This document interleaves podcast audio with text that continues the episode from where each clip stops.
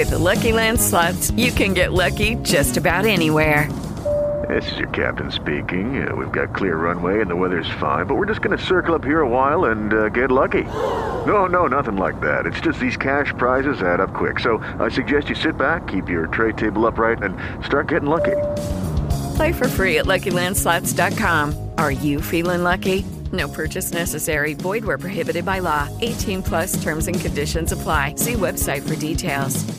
Hey guys, it is Ryan. I'm not sure if you know this about me, but I'm a bit of a fun fanatic when I can. I like to work, but I like fun too. It's a thing. And now the truth is out there. I can tell you about my favorite place to have fun Chumba Casino. They have hundreds of social casino style games to choose from, with new games released each week. You can play for free anytime, anywhere and each day brings a new chance to collect daily bonuses. So join me in the fun. Sign up now at ChumbaCasino.com. No purchase necessary. VGW. Void were prohibited by law. See terms and conditions. 18 plus.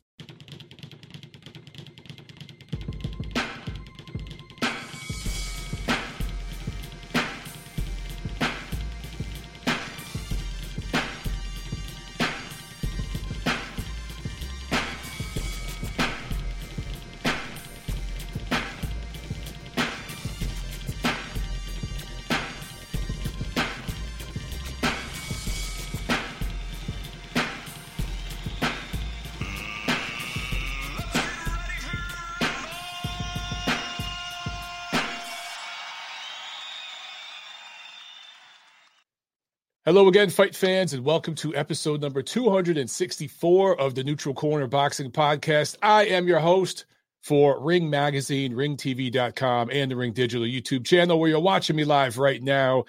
As always, we remind you to make sure that you're subscribed, you click the notification bell, and make sure you subscribe to my channel, Montero on Boxing, and make sure you click the notification bell there so that you never miss a live show, whether it's here on the Ring Digital's YouTube channel or on my YouTube channel.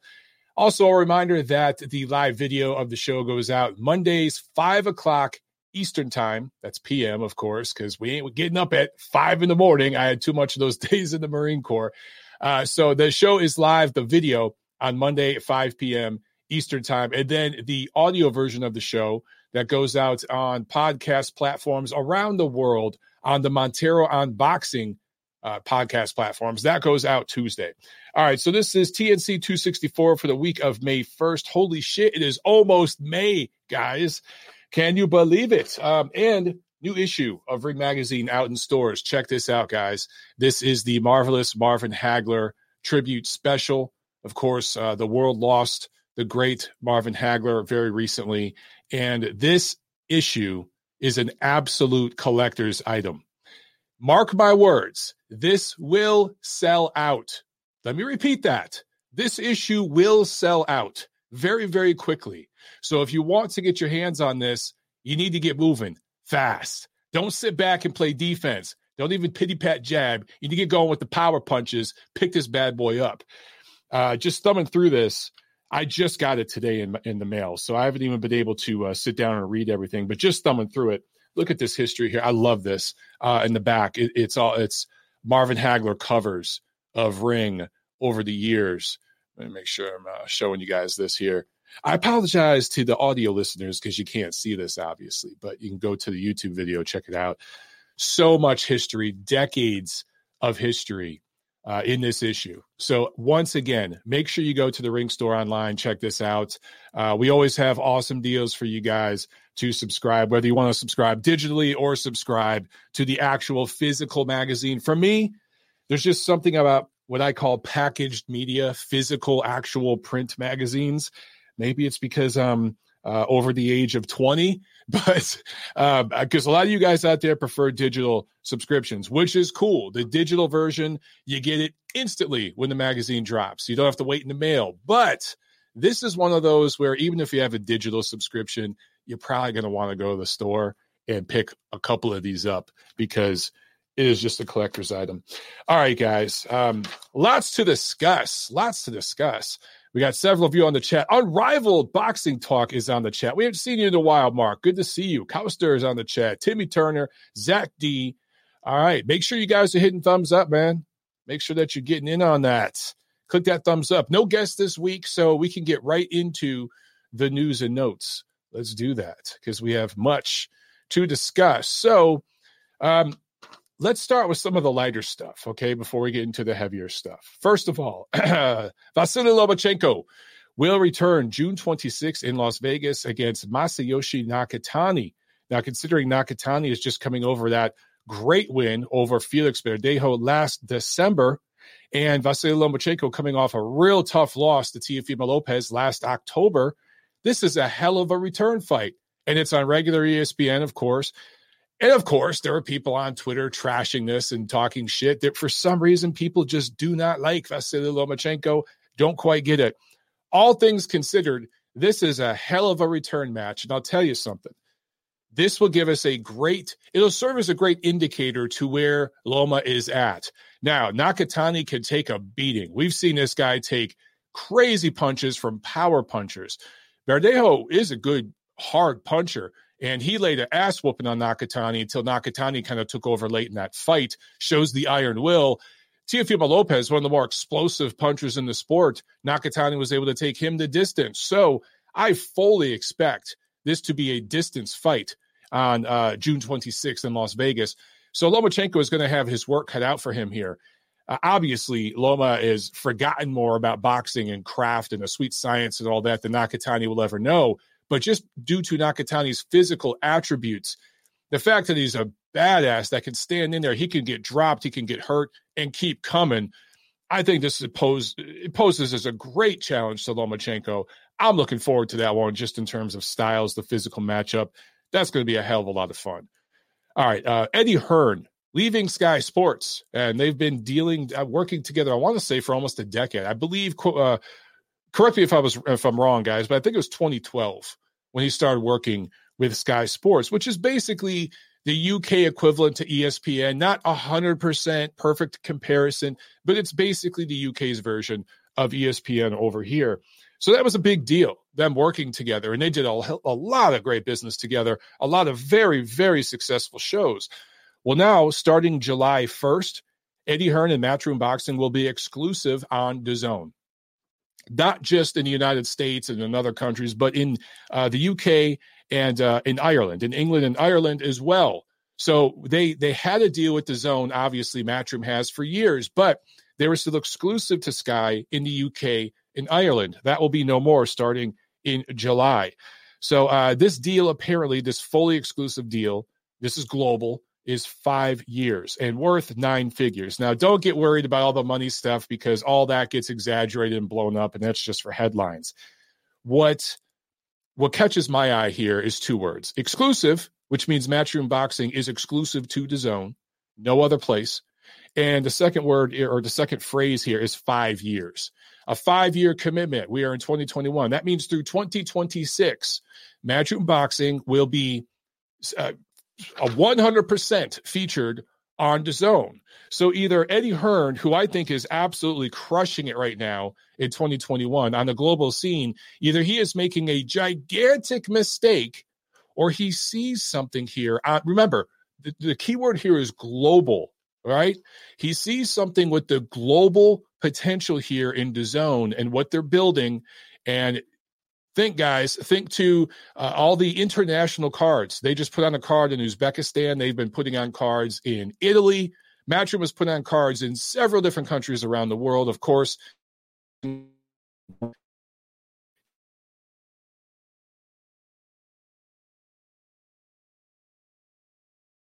Eddie Hearn sees something here and you got a five year commitment, a big financial commitment. Uh, I think that this is a, a pretty interesting deal and a pretty substantial one, and something that people should be looking at. All right, looks like I'm having some. Uh, are you guys seeing me okay? I was breaking up there for a second. I apologize for that. It looks like we're good now. Let's see here. Uh, a couple questions on the chat. Um, Matt Malone says sometimes folks respond poorly to boxers who the media anoints as all time greats when they haven't beaten a truly great fighter in their prime. It's interesting take. Interesting take, but um, I don't know, man. I think Matt Malone. Eh, number one, I don't know anyone in the media who is calling Vasiliy Lomachenko an all-time great, and he has beaten several great fighters, uh, multiple great fighters. Now, uh, has he beaten uh, a, a, list of Hall of Famers and everything? No, but that's just indicative of the time that we're in. But look, man, him absolutely outclassing Guillermo Rigondeaux, and, and there's a couple other fights in there that you guys are really, really sleeping on. Some of you. That was a terrific performance, man. If you're talking about Lomachenko, uh, Castro Chances Loma thinks who he is. That's why people don't like him. At least that's the vibe I get. Okay, yeah, Unrivaled Boxing Talk says Hearn promoted Hey Harrison on Sky Box Office in 2010. Damn. So he goes back over a decade on Sky. Well, I know he's been working with Sky for a long time, but I believe they had an exclusive deal that started in 2012. Again, could be wrong. All right. Um, yeah. So I, I don't know what happened there with that glitch, guys. Uh, Zach D says ESPN commentators make him out to be Muhammad Ali. I, I, believe you're referring to Vasiliy Lomachenko. I understand that, but ESPN commentators equate Shakur Stevenson to be Muhammad Ali. In fact, there are graphics comparing him to Muhammad Ali. They do that with everybody. The ESPN commentators are cheerleaders, they are promoters. And I like some of those guys a lot, but uh, that's essentially the role that they have taken on over there. So, you, why are you going to get mad at the fighter because the the network that uh, promotes his fights are, are, talking about him that way. That doesn't make a lot of sense. I don't know. I just think that people kind of hold Loma to some unfair uh, standards. All right, back to the news here. So a big deal with with Eddie Hearn though. I I, I think that this is he sees something here, guys. And again, look at what the Triller pay per view just did. Anywhere from a mill three to a mill five streaming platform. There is a future in that, especially on a global front. And remember, Matchroom Boxing has a global footprint, and they have been putting on cards in multiple uh, countries around the world now, and they're going to increase that. They're going to be doing that more and more. So I think that uh, Mr. Uh, Fast Eddie, Sir Eddie, as they call him, is definitely building something there. All right. Uh, so this really isn't news, but I, I, feel I should mention this. Manny Pacquiao versus Terrence Bud Crawford. Guess what? Turns out it was all bullshit. Turns out these shadow investors from overseas, from the Middle East, just fell through. Well, damn it. I tweeted about it this weekend, or maybe it was late last week, that this is like the millionth time something like this has happened as it relates to a Manny, a proposed Manny Pacquiao fight. At least once a year, there's a proposed Pacquiao fight with investors from whatever country, fill in the blank. It's usually somewhere in the Middle East, but sometimes it's been Asian countries and they always fall through. So this whole thing with Pacquiao and Crawford was smoke and mirrors. Some people are really, really um, surprised by this, like I don't, or, or like upset and, and, outraged. Where the hell have you guys been the last five, to, shit, maybe ten years? Seriously, where have you been? This is nothing new. Now, as it relates to Terrence Crawford specifically, I got to admit, guys, Terrence Crawford and Errol Spence overrate their worth. They have been able to, they've had this long climb to the middle. And look, let me say first, I respect both men as human beings. I respect both of them as fighters. I think they're fantastic fighters. I think they're among probably the top 10 fighters in the world, pound for pound, uh, at least among the top 10 to 15. Let's put it that way. And for Crawford, I actually think he's the best right now at 147. I think Spence is the second best. I think they both beat Pacquiao right now which they should eh, at the age Pacquiao is at. So, all that being said, I really don't give a shit to watch either of them fight right now. What I mean by long climb to the middle is they're getting a certain guaranteed payday, whether it's three, four million, wherever it is at this point. Some of them can do that fighting on ESPN. Some of them have to go to pay per view to do it. But either way, they're getting millions of dollars to fight. And they're fighting once or twice a year. This year, it's probably only going to be once against some pretty good opposition decent opposition, solid opposition at times, especially Spence at 147. Although I do think some of his opposition has been slightly overrated by the American press. Uh, but they're not fighting each other. And to fight each other, they're making massive purse demands, massive purse demands that their popularity can't catch up with. Neither one of these guys can sell enough pay per views to warrant or, or bring in enough sponsors or a casino deal, all of it to warrant the money that they are demanding from their promoters to do a unification fight. They are never going to fight each other. This welterweight division, which some people say is this amazing, deep division, I think it's slightly overrated. I think this generation of welterweights, yeah, I'm saying it, slightly overrated. Very, very good, very loaded, talented division, but I think some people are overrating it. And both Crawford and Spence are going to wind up in the International Boxing Hall of Fame. All right. They, they will. I'm going to vote for them one day to go into Canastota.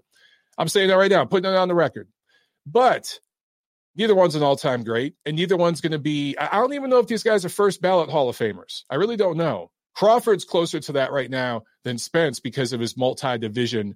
Uh, you know, accomplishments. Spence has only fought in one division. He hasn't completely yet completely unified it. He hasn't fought the top dog. If you're going to stay in one division, fight the top dog, right? That's what Golovkin and Canelo did a couple years ago. That really established an alpha dog in that division. So you're not getting that at 147. And until these two fight each other, I just don't give a shit. But the problem is they inflate their worth. And this is the after effects of the Mayweather Pacquiao era. Those guys were grossly overpaid.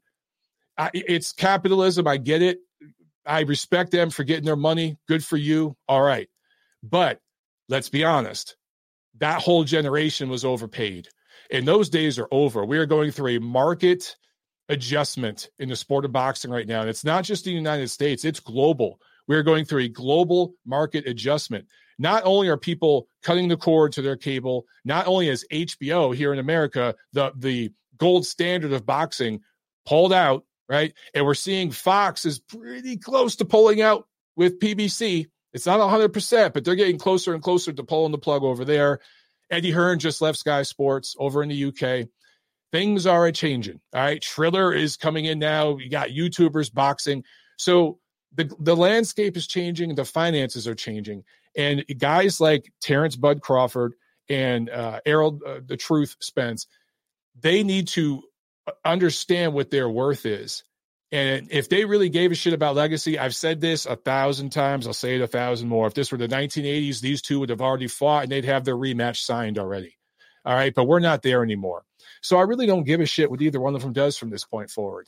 We're going to see uh, Errol Spence and Yordenis Ugas fight on Fox pay per view later this year. That's a solid fight. I'm not saying it's it's it's a bad fight. It's solid. It's not worth pay per view, but it's a solid fight. But it's not the fight we want to see.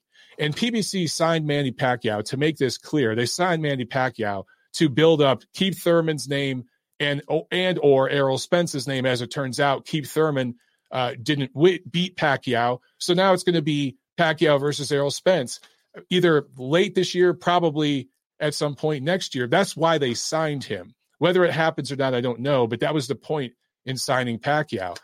And that's always been the track record over there. That's the business plan. The the number one and number two in that division are Crawford and Spence. So I just don't give a shit. So stop getting caught up in these rumors, guys, because it's a waste of time. Now I've tweeted about it I remember tweeting about Pacquiao and Crawford and saying, you know what? If this happens and Pacquiao wins, this is amazing. We're talking about him in a different light. Yes, I tweeted stuff like that, but I never once said this fight is signed, it's being negotiated. That's my problem with people that put out stuff like this. Rumors, sources say, and boom, boom, boom. And they tweet all this stuff. Sometimes it turns out to happen. Half the time it turns out not to happen and people are left standing there with their dick in their hand, pissed off that a fight that they got excited about didn't come through. So that is what I got to say about that. Uh, Mark is asking, "Am I accepting calls today?" Yes, I am. So uh, right there's the numbers, guys. In the United States, 213-267-7787. In the UK, 02081 036051. Okay, let's get to the big juicy news item of this week. Uh, Ryan Garcia withdraws from his July 9th fight with Javier Fortuna, citing mental health issues, saying that he needs to take a break. And um, there's a social media post that he put out there. Um, I don't need to read that back word for word. You guys have probably all seen it if you're here on the show because you're boxing diehard degenerates like me. And you are very well aware of the quote that he put out and some of the subsequent reaction, both positive and negative, from the boxing world. So, first of all, I want to give Javier Fortuna credit because he could have responded in a negative way and talked all sorts of trash, but to his credit, he responded very with a lot of class. And he said, uh, basically, I'm paraphrasing, but you know, I wish Ryan uh, the best. I hope he gets better, and we can fight in the ring somewhere down the line. So, some people really gave an outpouring of support to Ryan Garcia, saying, "Hey, man, I hope everything works out and you can get better and uh, you can get back in the ring soon." And then there were other people saying, you know, I think this is all bullshit. I think he's faking it. I think he's ducking Fortuna. I think that uh, he wants an easy ride. All this sort of thing, right? There's a lot of people out there that just think he didn't want this fight and he's using mental illness as an excuse or a smokescreen. So, of course, things are divided, and you're seeing uh, a division not just among boxing media and boxing insiders, but among the fans on social media. So there's two dynamics here that I, I want to discuss. But first, let's start with mental illness itself. Okay. And uh, mental illness is something that I admittedly was very ignorant to for a very, very long time.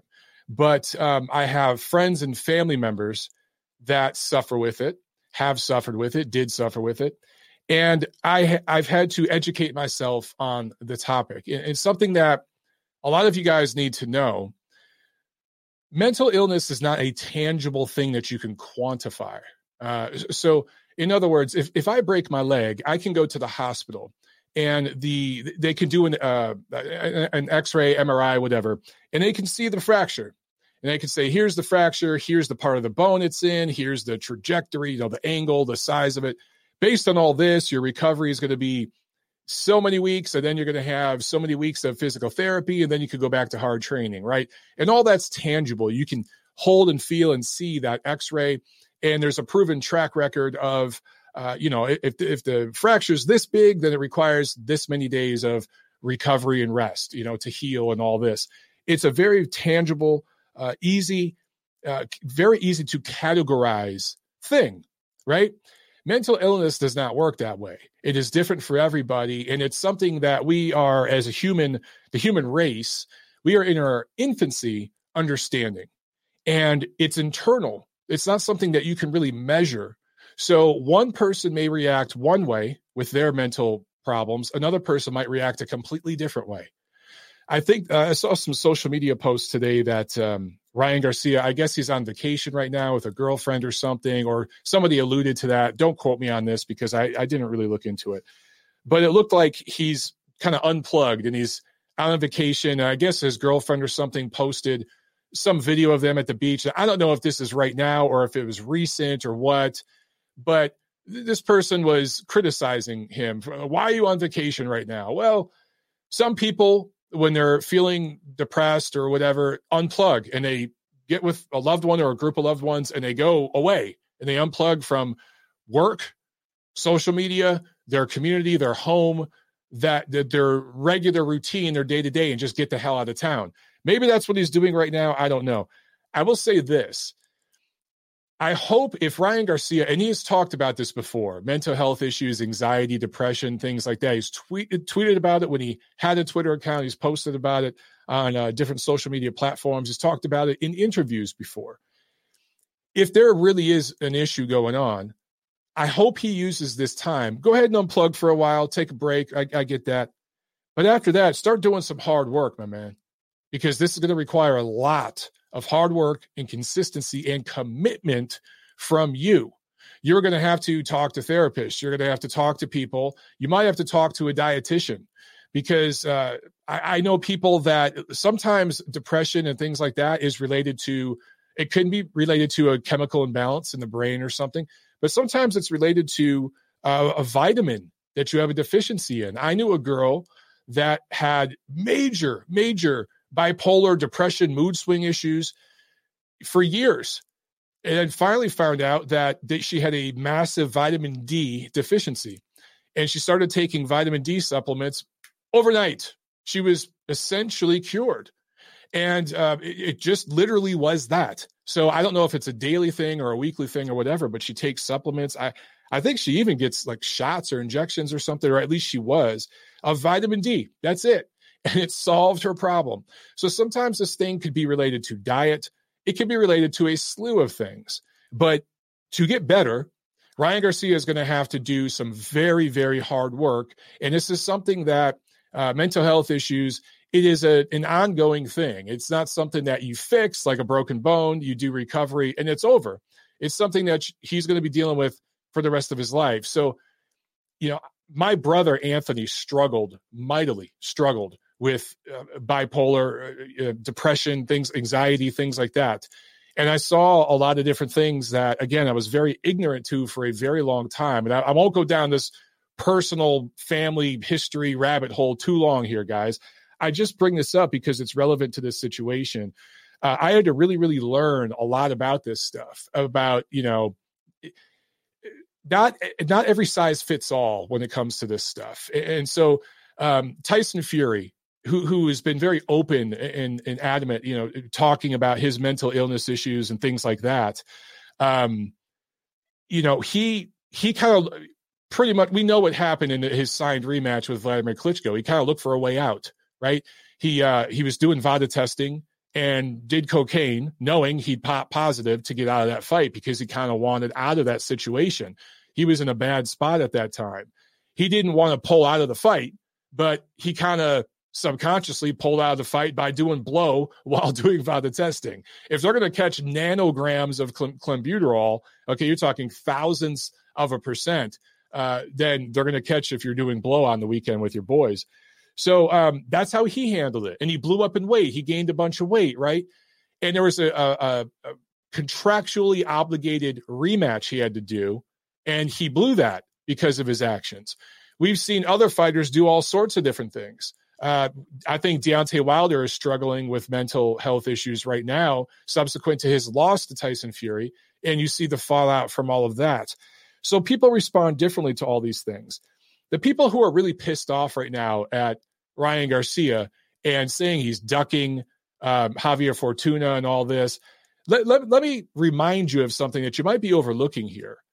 Guys, it's April right now. The fight was scheduled for July. Ryan Garcia pulled out of the fight two and a half months before. This gives Javier Fortuna time to make other arrangements. It's not like they were deep in camp and they were, you know, it was fight week and he pulled out, or weeks from the fight, or even a month from the fight. Camp barely even started. Most of these guys don't go into camp until eight weeks before the fight. So I doubt Fortuna or Garcia were even in camp yet. So he's pulling out of this fight two and a half months ahead of the date. It's not as if, and how many times have we seen guys either sabotage a fight by doing extracurricular activities that got, you know, like I just mentioned, Tyson Fury with Vladimir Klitschko, or how many guys have uh, not even tried to make weight while their opponent is suffering and show up on the scale the day before the fight heavy, as we saw uh, Jose Luis Castillo do to Diego Corrales. That was classless. Uh, how many times have we seen guys pull out of a fight the week of the fight? I could cite several examples. So I think some of you are being a little too hard on this kid. All right. I say all that and I follow with this. He might be exaggerating.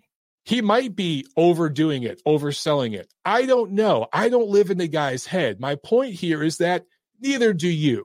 Now, there have been some people on Twitter and the rest of social media trying to insinuate that Ryan Garcia is getting special treatment here in comparison with other fighters. And there's one tweet that I want to bring up, and it's not to beat up on the person who tweeted it.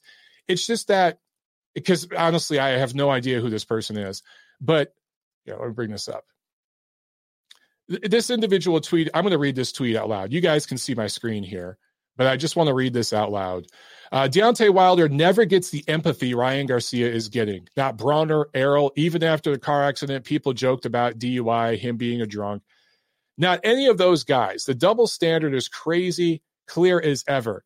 Now, this tweet, I pulled this tweet uh, early, I think Sunday morning. It already had hundreds of retweets, uh, over a thousand likes, and and I quoted. I'll read my quote retweet.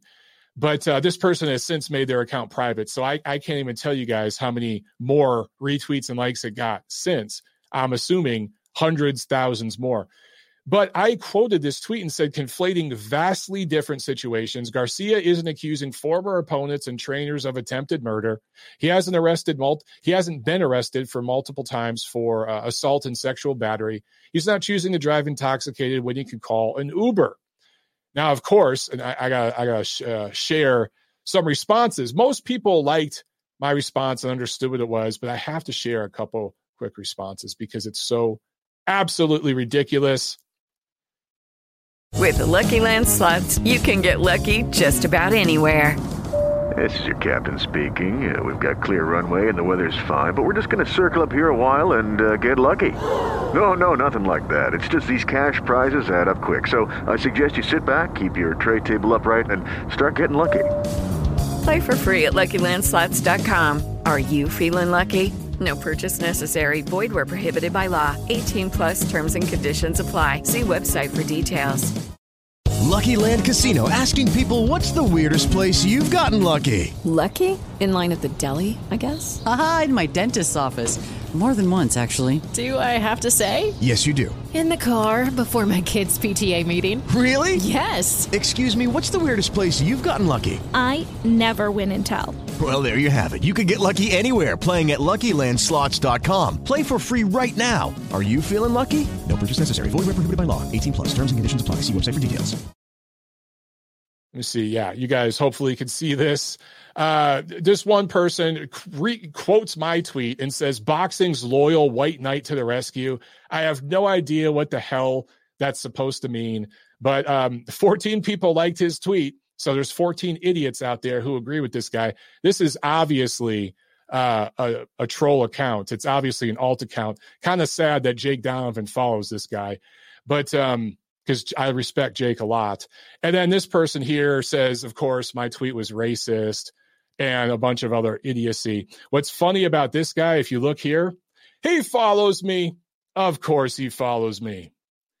In fact, I should click on this guy's account. Let's just let's see who follows this. Of course, this guy, you know, he calls my tweet racist. There's a lot of people here that I I like and trust. Jake's on here again. Jake follows this guy. There's a lot of people here that I like and trust uh, and respect that follow this guy. Uh, that's that's a shame, man. It's a shame when you guys follow these trolls and these um, alt accounts. But um, here's the situation, guys. There is no comparison between what's going on right now with Ryan Garcia and those other individuals. At no point did Deontay Wilder come out and say, guys, I'm feeling mentally ill. I need a break. At no point did Broner say that when he was beating women and beating men and, and getting arrested on multiple occasions. Deontay Wilder has accused people of various races and backgrounds, by the way. It's not just Tyson Fury, it's also Mark Breland, of attempted murder. All right. He's insinuated that his suit was too heavy, all these things. Okay. Uh, Errol Spence, and, and let me be clear, and I tweeted about this as well. There, there were people making fun of Errol Spence's car accident and making fun of uh, just, just the whole situation. That was indefensible and that was really shitty. And I said that then, and I'll say it again now. There's zero defense of that, okay?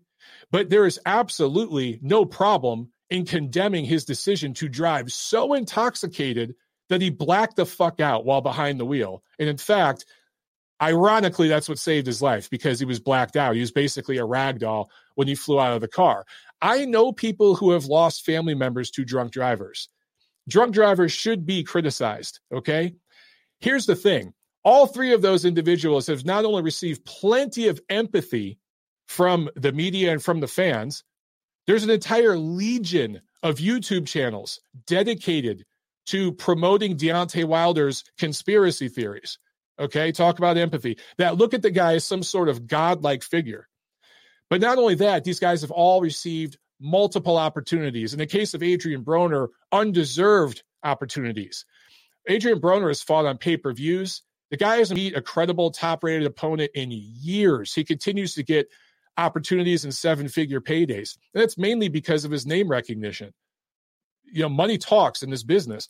Errol Spence, after that car accident, media went silent. Nobody really held him to task about the drunk driving. He didn't really address it that much. There was uh, not much pressure on him from the media to talk about it.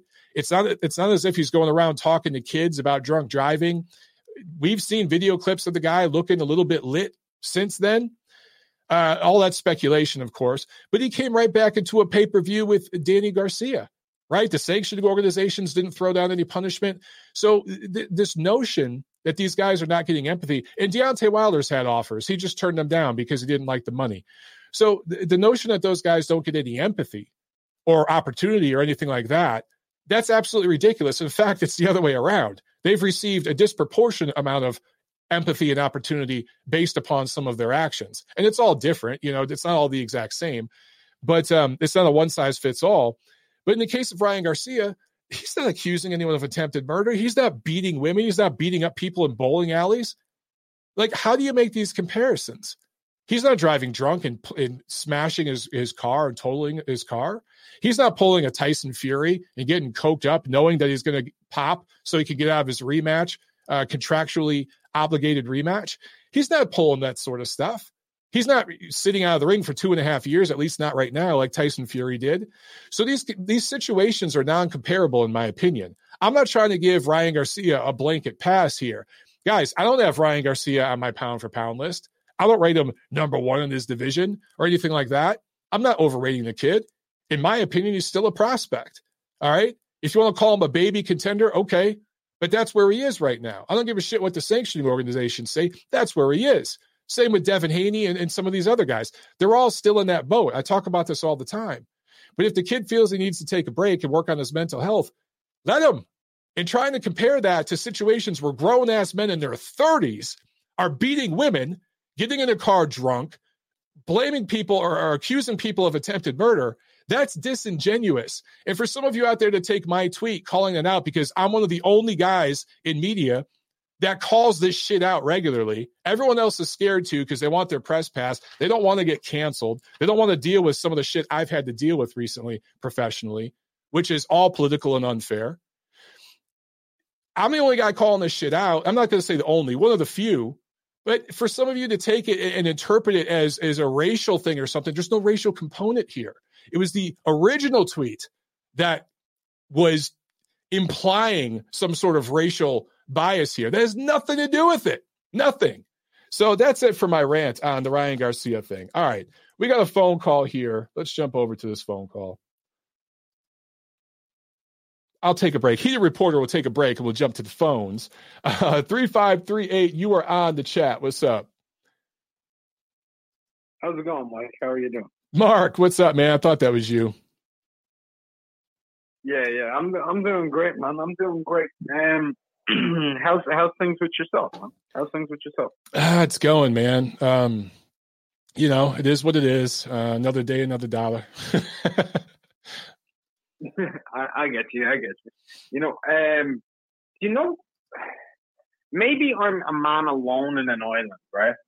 I've seen every single take in the world on this Ryan Garcia thing. But the one thing I never seen in his statement that he put out on his Instagram was the word mental. He said physical well being. He kept he kept talking about strength, physical, all this stuff. Never used the word mental, and I get people maybe trying to say that's the reason why, and he's going to go see thanks to his doctors and all this. Maybe he worded it in such a way to get people convinced like that. Maybe he's gone on a cycle. Maybe he's cycling off. I don't know. I don't know. I don't know where the the mental health thing came from. The mental health thing, I, I think, came that. from Eric Gomez at Golden Boy. It did. I believe so. Don't quote me, but I believe that in an interview, um, somebody on Ryan's team talked to Eric, or Eric talked to somebody on Ryan's team. Some again, don't quote me on this, but I think that's where it came up. And Ryan has posted about mental health issues and anxiety and stuff before. He's talked about in interviews. But you make a great point either way, Mark, that he didn't really necessarily bring this up in a specific, clear way. Let me be clear about this. I think his handling of it could have been much, much better. I just at least at least he pulled out of the fight in April and not July. You know what I'm saying? Like days before the fight. A hundred percent. A hundred percent. And another thing that caught me attention was his partner on her on her Instagram.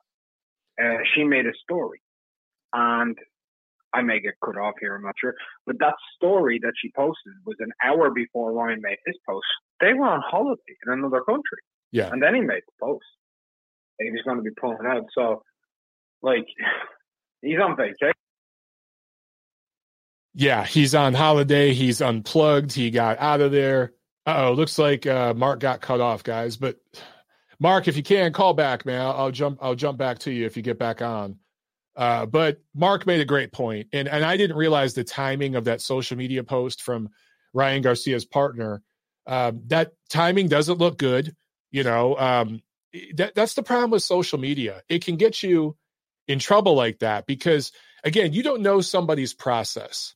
And let's say Ryan and his partner and his team and a I'm completely speculating here, okay? His family, his doctor, all got together and said, Ryan, why don't you and I don't even know what this girl's name is. Why don't you two go on vacation and think about this?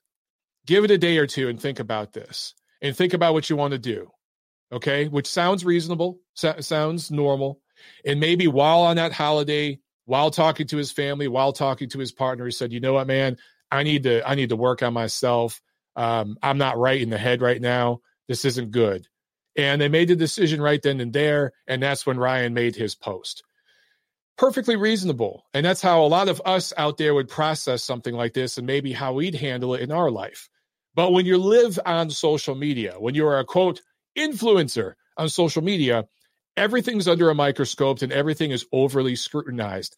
I am a very, very small person on social media in comparison to Ryan Garcia. I have like 10,000 Twitter followers. He has millions of Instagram followers. Okay. But I am con- constantly ridiculed and put under a microscope and beat up on Twitter by a group of people that have an agenda and are looking for something that isn't there and take things out of context and all that. And they're doing that to me. And I'm a small, tiny little, I'm small potatoes. Ryan Garcia has millions and millions of people. So I can't, I can't even comprehend the level of scrutiny that he is constantly under. And he's in his early 20s. Now, he signed up for this. He's a big boy. He signed up for it. He's getting paid. All right. So this comes with the territory. Either you can handle it or you cannot. But my whole thing with this, regardless of would I have handled it exactly this way? No, I would have gone about it differently. This isn't the first time a fighter with Golden Boy Promotions, PR wise, did not handle things in the best way. Okay. But people have short memories. And if Ryan Garcia gets his shit together, he takes the rest of the year off, gets back in the ring next year, fights Javier Fortuna then, looks good, and gets winning again, everyone will forget about this. It'll be a little blip on the radar, right? So life is short and you have an ability to make changes very, very rapidly. Okay. So all I'm saying is he needs to use this time, if there really is a problem, to get better. And that's going to require a lot of hard work. So take your holiday. Go ahead and, and get away from it all, unplug, chill with your partner out at the beach. That's all good. Do that for a week. Then get back home and get to work. Because if you really do have these issues, you're going to have to put in a ton of work and commitment for years to get right, my man. And I witnessed this firsthand because of struggles my own family members went through, and my failures and other family member uh, family members' failures to understand and work with certain individuals. In the end, you know, it it, it paid a heavy toll. So, so do what you got to do and ignore the noise. Get off of social media. That would be my advice to Ryan. All right, let's see if this is Mark. We got another call here. It says anonymous, but let's see. Mark, is this you back on the line, my man? Yeah, it is. Sorry, I did get cut off. I, I no worries. Another line here. No Sorry. yeah, I, I decided to call via um, via Skype this time because it would be easier because I've got the minutes. Gotcha. You know what I mean? Yeah, I hear so, you, man. Um, but yeah, where I was at was, is there a possibility it could also be? Uh, I, I don't like saying this. Maybe he has mental health problems. What if it's Silk Sheet? You know what I'm getting at when I say yeah. Mike. Yeah. I mean, this kid put up one post on Instagram with a sponsorship deal. He gets 150, 200k. Right. Like. he's loaded. He don't make the same amount of money getting punched in the head as he do on his Instagram. He don't. That's a good point.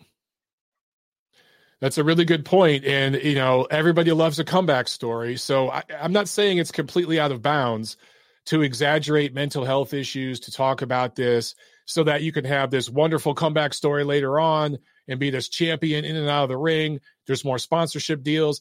I get all that. I'm just saying that I can't possibly know what's in the kid's head, you know? So I'm trying to be understanding.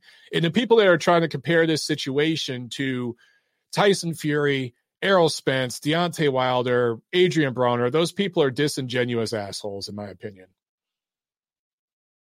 Well, from my own point of view, I have no idea what's wrong with him.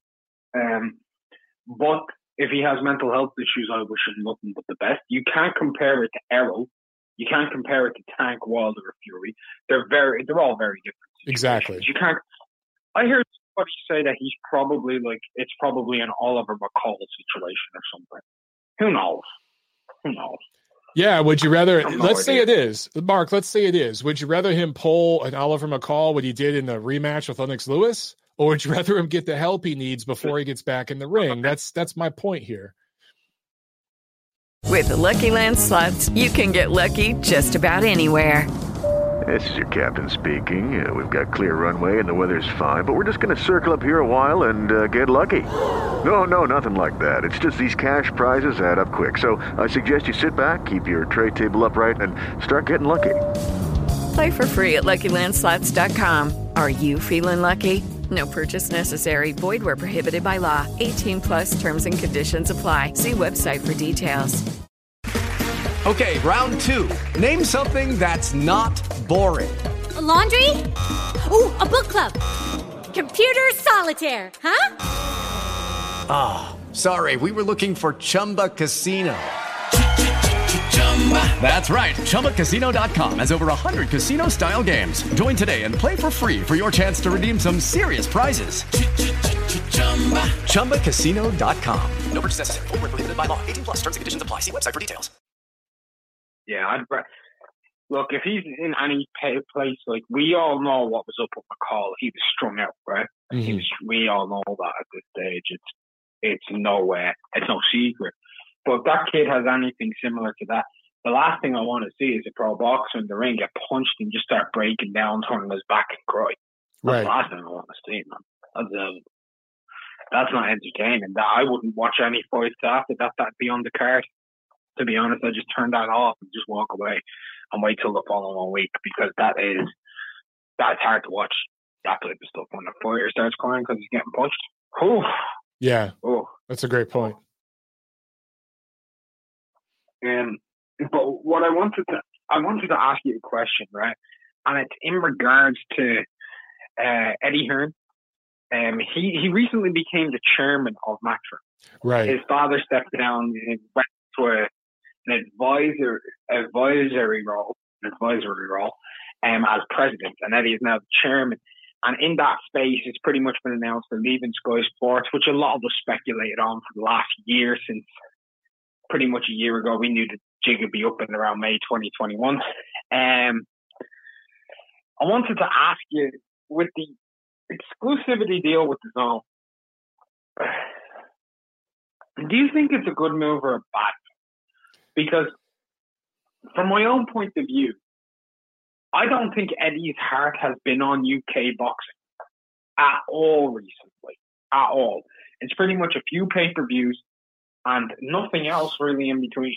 You don't have any hmm. shows going on much, and you hadn't had any. And the ones that you get on regular Sky, come on, come on. The the They're shit. subscription is forty a month, Yeah, and I have to watch Joe Cordina headline. Like right. that makes sure that actually makes you know those like it, it really makes Ring City cards look like world like unbelievable. And I'm not saying Ring City cards are bad, but they're not the top of the top of cards. Like we had one by Right. Chuck versus um, Adams the other week, which was a fantastic fight, and it was a solid card and it was entertaining and it was crazy and all that. But that's higher quality than what you get on the regular Sky. So with, with that, I don't think Eddie's focus has been on British boxing. And I think there could be a massive backlash in the next couple of years. Hmm. And I also feel as though he may be going into the unknown with the whole market thing because maybe he'll want to put shows on all over the world.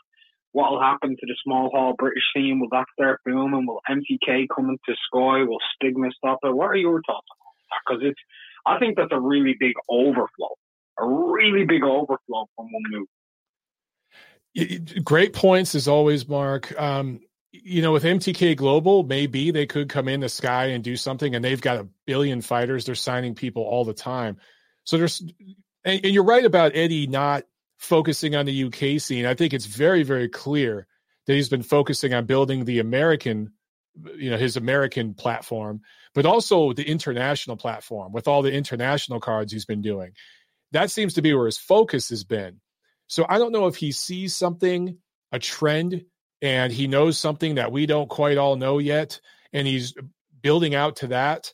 Uh, he had the big fight, the rematch with AJ in what Saudi Arabia, and maybe he sees you know money in these other markets, and that's where he's going. He's expanding. I mean, you see a, a lot of sports leagues doing that here in the United States. The NBA, basically, China is subsidizing the NBA. Without China, the NBA would be bankrupt right now.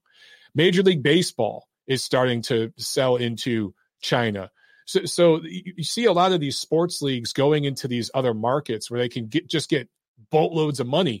And maybe that's part of what Eddie's doing here. Um, I, I, do know that DAZN basically threw a, a shitload of money at him, more than he was getting with Sky. So maybe that's, I mean, obviously that's a big part of it. We won't know. We won't know if this is the right call or not for three or four years, man. But I got to say, so far, if you look at the track record, the last decade, what Eddie Hearn has built up, he seems to know what the hell he's doing. That's fair. That's that's fair. He seems to know what he's doing, and he has put on some great fights, especially on his own. But I'm just, I'm just wondering how sustainable it is myself personally. I've always wondered yeah. that. You know, like Mikey Garcia, like seven million to fight Jesse Vargas. A lot of money. I agree with you there. A small amount of money. They got to stop overpaying guys. I mean, there are there are five or six fighters in this sport that are worth that sort of money. That are you know multi millions of dollars for a fight purse. But uh, DAZN and Eddie Hearn, they have been grossly overpaying certain fighters. And I would expect that as part of his business plan going forward, that's all going to get sorted out. I mean, Danny Jacobs has been overpaid, Mikey Garcia, several of these guys. Andrade. Mm-hmm. Yeah. And some people got underpaid. True. Chocolatito and Estrada. They did get under by comparison, yeah, Andrade, I think stuff for Liam Williams made 1.75 million for the Liam Williams fight. Devin Haney's overpaid right now. I think that the the thought is with uh, Andre is you're going to get a cash out at some point. There's going to be that big fight, whether it's with Charlo or Triple G somebody, and that's where you kind of get that payout. And then with Devin Haney, of course, at some point, people think he's going to be on the pound for pound list, and but yeah, man, I I agree. Um, I, I, think he needed some of these guys to start building up his American business, Matchroom Boxing USA. But at some point, you're going to have to drop these guys off or taper off the pay, something. Because I agree with you, that's not sustainable at all. But he's in the Canelo no, business and he's no. in the Anthony Joshua business, and those are the two top guys right now. So he's in the Canelo business for the next fight, but after that, that deal's over and then we, we don't know what's going on with Canelo. We don't know. Yeah, but Canelo's Can- in a position where he can do what he wants. Canelo could do whatever he wants, but if he's making money with Sir Eddie and he's getting to beat up on guys like, I mean, let's be honest, Callum Smith, Billy Joe Saunders, Avni Yildirim, not exactly a murderer's row. If he's able to keep fighting guys like that and they're able to, you know, make money with these shows, which by all indications I've been told they have, um, why would Canelo want to walk away from that?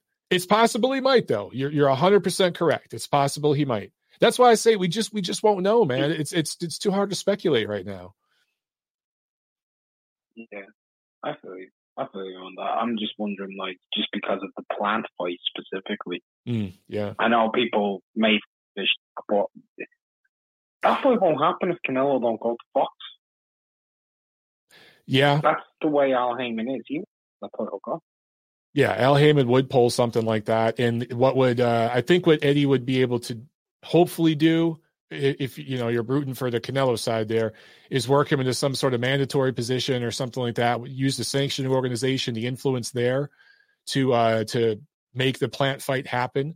But um, you know maybe you do a one off with Fox or you, you, something could be worked out. It, that fight would definitely go to pay per view. That's for, that's for damn sure. So if it goes to Fox pay per view, even if Uncle Al doesn't get options, they make so much money over there. Caleb Plant gets so grossly overpaid. It's worth it to sell that title off to Canelo. Um, I, I don't know, but I, it is possible that fight doesn't happen. It really is. But if you're Caleb Plant, where else do you go that you could make any you where you could like sniff anywhere near that amount of money? You know, David Benavidez, get out of here. I don't think that happens.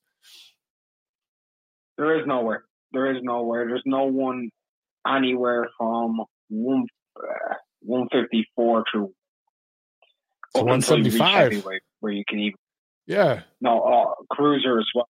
A cruiser. It's all uh, the only person people who can even dream of competing with Canelo numbers would be Pacquiao and Joshua. They're the only people in the sport right now. One hundred. The entire sport. Absolutely right. And so, some people don't want to hear that, Mark. That makes some people uncomfortable, but that's absolutely the freaking truth. Well, what, Errol Spence, Canelo have sold them on pre-sale though. I, I know, but pandemic. But Mark, I bring that up on Twitter, and people say it's racist. I mean, it's just it's just the world we live in right now. But it's the truth. I've had people try to explain to me that Errol Spence was the A side against Mikey Garcia.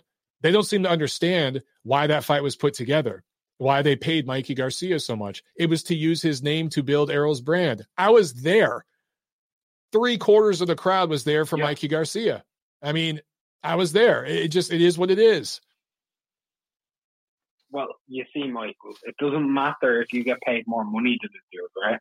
If you walk out second, you're the A side. Oh yeah, yeah, yeah. And if you matter. fight on pay per view, it doesn't matter if it flops. You're a pay per view fighter. It also doesn't matter that Mikey made 700k more than him. Yeah, there's that too. so, anyway, I appreciate you, brother. Thanks for letting me uh, call in. Highly yeah, man. Thanks for calling in, Mark. It's good to hear your voice, man. God bless, man. All right, God you bless. too, brother. There he goes. There he goes. All right, we got another quick call here, guys. Let's take this call. Then we'll get into this uh, fight review we still got much to review and preview. So let's jump over to uh, 818 on the phones. 818, you're on the show. What's up, Mike? It's Ace from Ventura, buddy. Hey, what's up, brother? How you doing? Hey, I'm living life, living life in California, buddy. Um, hey, man, uh, I just like tune into the show right now. Um, I'm not sure what you covered and have, haven't so far, but uh, um, any idea of what's going on with the second half of a PBC uh, schedule? I know you know they came out with the first one, but kind of curious to your thoughts what might be coming up. Um, I'm assuming it's going to be a lot of pay per views since it's going to be Fox stuff, don't you think? Yeah, as far as Showtime goes, they're covered through September. They have a schedule that's going to run through the end of September, I believe. And there's um there's a couple of solid matchups on there. I did a video on my channel talking about that recently, but it leaves out the fourth quarter so I think you're definitely going to get a Showtime on pay per view matchup in the fourth quarter. And then, yeah, Fox hasn't released anything yet. So guys like Errol Spence don't have a fight scheduled. Of course, Deontay Wilder doesn't, uh, and, some others, Manny Pacquiao. So you're going to see some Fox uh, pay per view shows definitely in the second half of the year. But all that is still being worked out. I know Spence is going to fight Ugas, and that will more than likely be on Fox pay per view. Who Pacquiao fights, I'm not sure. Who Wilder fights, I'm not sure. Dang. Yeah, man. I mean, you know what? The the this um, Showtime uh, schedule isn't bad, and uh, yeah. I'm glad they kept a lot of it off pay per view because that was just getting too bad. Too, it was just getting too expensive, buddy. You know. But um, hey, are you getting the uh, the Arreola and uh, Ruiz fight uh, pay per view? I don't know. Um, maybe I'll do a fight party. I don't know if you guys would be interested in that, but maybe I'll do a like a live fight commentary. Maybe that could be kind of fun if you guys would be interested. but so if if uh if you guys want to see that, then yeah, sure, I get it. Other than that, I don't know. Yeah, I'm kind of. I mean, what, what do you? Is it worth it, bro? I mean, you know, a lot of people are, you know, kind of bagging on it. Yeah, it shouldn't be pay per view, but at the same time, you know, kind of one of those things where you, you kind of want to support the fighters in that aspect. But the price point is good. I wish, you yeah. know, those would be a little, you know, a price point a little better. You know, that's that's what they should keep it at fifty. But I mean, uh, I'm still iffy to myself, bro. You know, but uh, other than that, I, I, I think I might get it just just for the hell of it. You know, nothing else going on except for uh, DAZN cards over there. But other than that, man, I just want to see what, what you thought about that fight. Yeah, it's not a loaded weekend. There's some fights. I'm going to get to the fight preview later, but on Saturday there's um there's fights on DAZN over in the UK. There's an ESPN Plus card uh, Friday from uh, from London as well. But uh, yeah, I mean the Fox pay per view show. Look, man, Ruiz Arreola. That's going to be fun because it's two big heavyweights slugging it out. Obviously, Ruiz is going to knock out Arreola, but it's going to be fun. Sebastian Fundora is on that card. You know, um, Omar Figueroa is fighting Abel Ramos. That's a pretty interesting fight. I don't think it's worth pay per view, but it's fifty bucks. So you know, if you, if you think to yourself, "Shit, I'll probably go spend fifty dollars in beer if I go out Saturday night," maybe you stay home and get that fight, man, and just relax and enjoy it. There's nothing wrong with that. As you said, the price point is right. So, um, I, all in all, man, I've seen much worse pay per views. I don't, you know, I hate that it's a pay per view show, but at least it's fifty bucks. I can say that. Yeah, no, you're you're right about that, man. You know, I, I think you brought up a, a, point on Twitter at one time about uh, ESPN Plus. Um, yeah, you know what? Um, I don't think that. I mean, for for boxing fans, they're not giving that that value. You know, I don't think they're they're they're putting a lot of uh, effort or uh, promotion as far as boxing goes on ESPN uh, Plus. Uh, too bad because it's a great pap- platform and the price is right, but you know there is no value for it. Even if it's what six bucks now, seven bucks now. I mean, I don't know if you subscribe to it, but it's not doing it for me at least. Yeah, I, I got to subscribe to all of them, but um, you know, for ESPN right. Plus, I I look at it like with the Lucky Land slots, you can get lucky just about anywhere. This is your captain speaking. Uh, we've got clear runway and the weather's fine, but we're just going to circle up here a while and uh, get lucky. No, no, nothing like that. It's just these cash prizes add up quick. So I suggest you sit back, keep your tray table upright, and start getting lucky. Play for free at LuckyLandSlots.com. Are you feeling lucky? No purchase necessary. Void where prohibited by law. 18 plus terms and conditions apply. See website for details. I don't get, you know, even if I didn't write for Ring, I wouldn't get ESPN Plus for boxing. What ESPN Plus is good for is all the other stuff that you get. You know, uh, the 30 for 30s, you could go back and watch that library, the classic fights. They have UFC on there, or not UFC, they have MMA on there. I can't remember which uh, platform, but and then they have you know other sports on there. They have documentaries and series and stuff. So overall, it's I think it's a good value for what you get. But yeah, their boxing content, kind of kind of thin in 2021. A lot of what they pick up is these international cards. They pick up a lot of the MTK Global stuff, Queensberry Promotions. That's Frank Warren stuff over in the UK. That's a lot of what they pick up. So if you're an absolute boxing degenerate and you like watching those fights, over in the UK. They'll pick up stuff in like Italy, Spain, you know, countries like that, Germany. You can watch those fights. That's pretty much what it does for the most part. Yeah, yeah. I, I, mean, I've tried it before, but you know what? The interface is just horrible, man. I mean, yeah. geez, they they need to really work on that, man.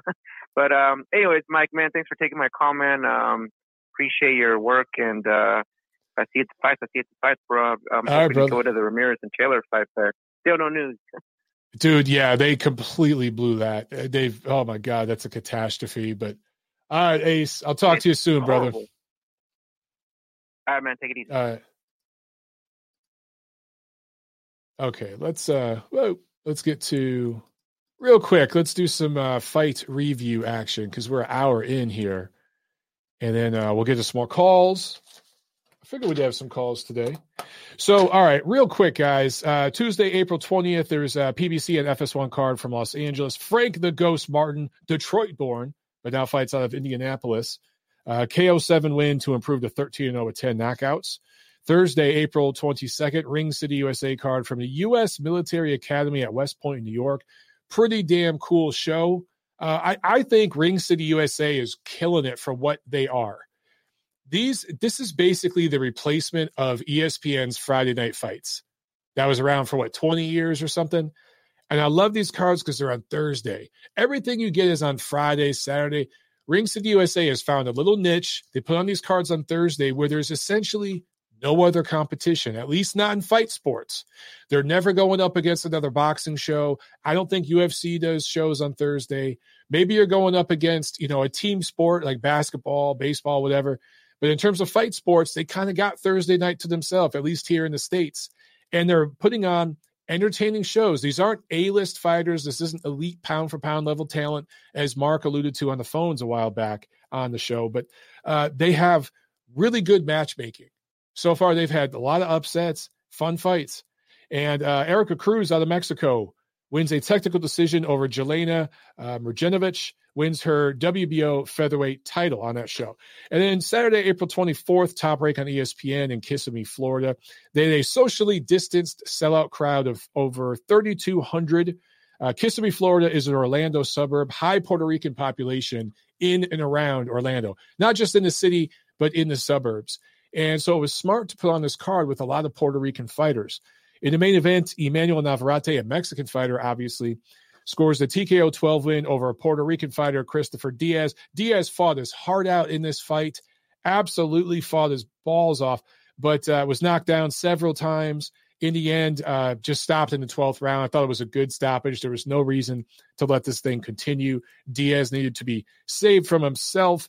Uh, Navarrete, first defense of his WBO featherweight title. He is the second best uh, featherweight in the world right now, in my opinion. The only guy I would favor to beat him, and I say this cautiously, is Gary Russell Jr. I think I, I would favor Gary Russell Jr. slightly to beat Navarrete just because of the hand speed and the, the quickness. I think Gary would be able to get shots, uh, combinations in between Navarrete's long looping punches. However, Navarrete, if he could land those long looping, it's almost like a whip he's got these long arms, right? He kind of cracks like a whip the way he punches. Um, if that fight goes into the late rounds, because Gary Russell Jr., there's no way he could knock out Navarrete. Navarrete might hurt him and wear him down and stop him late. It's very, very possible that that, that he he could get in uh, to, to uh, just just chip away at Gary Russell Jr. and stop him late. But on the surface, Gary Russell Jr., the only fighter right now at featherweight I would favor to beat. Navarrete. Uh, also on this card, Edgar Berlanga improves to 17 0, 16 knockouts, finally goes past the first round, goes the distance. And I figured this would happen. I figured that the first time he went past a round or so, he'd end up going the distance because that bubble would kind of be burst. And he'd be stuck trying to just knock a dude out instead of boxing him. And so Desmond Nicholson, or I'm sorry, Demond Nicholson, deserves, first of all, tremendous credit. He got dropped four times in this fight. And by the way, this was an eight round super middleweight fight, uh, but gave some great rounds to Berlanga that are going to make him a much better fighter. So Nicholson really did his job. But at any point in this fight, he could have just phoned it in, which several Berlanga opponents did. Some of those stoppages were a little too quick and everything. But Nicholson hung tough. And this is a guy who's been uh, stopped twice in his career. Jesse Hart stopped Nicholson, I want to say two, maybe three or four years ago. I think maybe it was 2017. Uh, correct me if I'm wrong, but I'm just going off the top of my head here. So this is a guy who has been stopped, but he hung tough with Berlanga to the final bell. And so, look, I, I we briefly rate, rated Edgar Berlanga number 10 at, at Ring Magazine at 168. That was a mistake. We talked about that this weekend. He's not a top 10 guy yet. It's not that he doesn't have the potential it's not that he doesn't compete with the top 10. He's just, he needs more seasoning. He needs to fight more opponents. He needs more fights like this. This, this is the rounds that he's been needing. And I think going forward, he's not going to have first round knockouts. He's maybe going to go the distance. He doesn't have what I would call one punch, lights out, fast twitch knockout power. Okay. He doesn't have a Deontay Wilder right hand. He has clubbing, thudding power, almost Vitaly Klitschko esque, that wears you down, right? So at, the higher level of opponent, that's how his power is going to translate. It's going to be fun to watch this guy develop. He definitely has potential. And uh, Xander Zayas, 18 year old welterweight prospect. Orlando Gonzalez Ruiz, 25 year old featherweight prospect. Josue Vargas, 22 year old junior welterweight prospect. All Puerto Ricans, all got W's on this card. Smart business from Top Rank putting this on, where they put it on, and with the fighters that they had on the card. All right, guys, um, we have a couple more calls. Let me jump to these and then we'll get to the fight preview. All right. So let's jump over here to 901. 901, you were on the chat. Go. Professor Montero, it's, uh, I'm enjoying listening to your show live again. Um, I've got some. Uh, I, would like to ask your advice on a, uh, a medical matter. Um, is it? Uh, is, I, am looking to to blow a drug test uh, coming up soon because I'd like to uh, get out of my job as a uh, um, massage therapist for the uh, Norwegian women's volleyball team. Why the hell would you want to get out of that job? It's just it's just too much work. Too much It's stress. just so it's just so much. It's too much stress. It's too, it's too much stress. You know. Too much performance Okay, so stress. um, yeah, you know, it's it's it's like you know, I'm kind of an F three fifty more than I am a Ferrari. I got you. I got you. Um,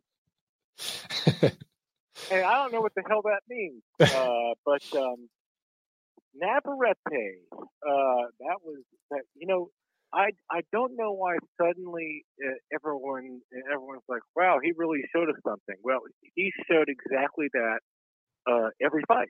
He Navarrete did exactly what he's done every fight I've seen him. Now I've been late to the game. I the first fight I saw him in was the uh, first Dogboe fight, Okay. but he did the same. He's done the same thing every fight, and kind of funny looking sometimes. But uh, God damn, he's good. Yeah, And, pretty much. Um, he kind of, yeah, yeah. I, I don't, I don't understand how that technique works because he looks sloppy and goofy, but he lands a lot. You know, uh, I'm not. Maybe you can shed some light on that. It seems, and you know, it seems like he's got his feet planted wrong when he throws, and sometimes and the leaping in and what. It's not like Floyd Patterson, you know, leaps pouncing like a panther with that left hook. I mean, this guy's kind of slowly bounding in, and you know, uh, with that left uppercut, that first knockdown in particular.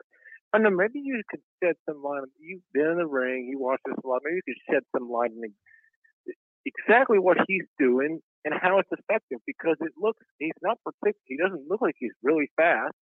He's not. He looks kind of awkward and sloppy. He is. he's accurate. Yeah, dude, he's he's very very long. He has very long arms, and he doesn't explode with his feet. So sometimes when guys punch, they'll explode at you with their feet, and you know they're coming, and you can brace for it. What he kind of does is he kind of leans and kind of does these subtle movements, these subtle rolls, and then cracks a whip. And so it's a tiny little explosion, and it's all through the upper body. And since he's leaning in on you and, and leaning to the side, you think that you have an angle on him and you can get away from the shot. But because his arms are so long and he's throwing it from such an odd angle, and the trajectory of his punches aren't necessarily straight, they're looping. He has a way of connecting with these shots and turning over on them at the last second to where it's not a one punch knockout type of punch, but it's hitting you with such a weird angle that and it's thudding that you're feeling it and it hurts and it's it gets results. Uh, now, if he was fighting at 135, he wouldn't be as successful, but because he could get down, he was at 22 and now at 26. It's extremely effective. The first knockdown you talked about with uh, Christopher Diaz, you could kind of see Christopher Diaz had this look on his face like, "What the hell? I thought I was out of range. How the fuck did he land that?" That's kind of Yeah. the look he had on his face because again, he didn't jump in with his feet he just kind of leaned forward and cracked a whip. So it's very misleading, and he kind of Oh, lulls you into the punch. in. I thought he.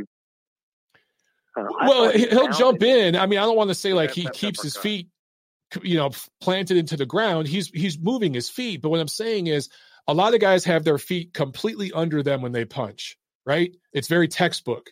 Your feet are under you. You're you, whether you're going side to side, in and out. Your feet are under you, and you're punching. Navarrete does these leaning kind of rolling kind of punches, and that's why I say he kind of cracks a whip at you. And the range takes a long time to Hmm, get used to. It's just hard to duplicate in sparring. Okay.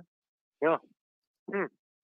And um, I got a, around Twitter, people are still talking about Beterbiev and uh, Jr.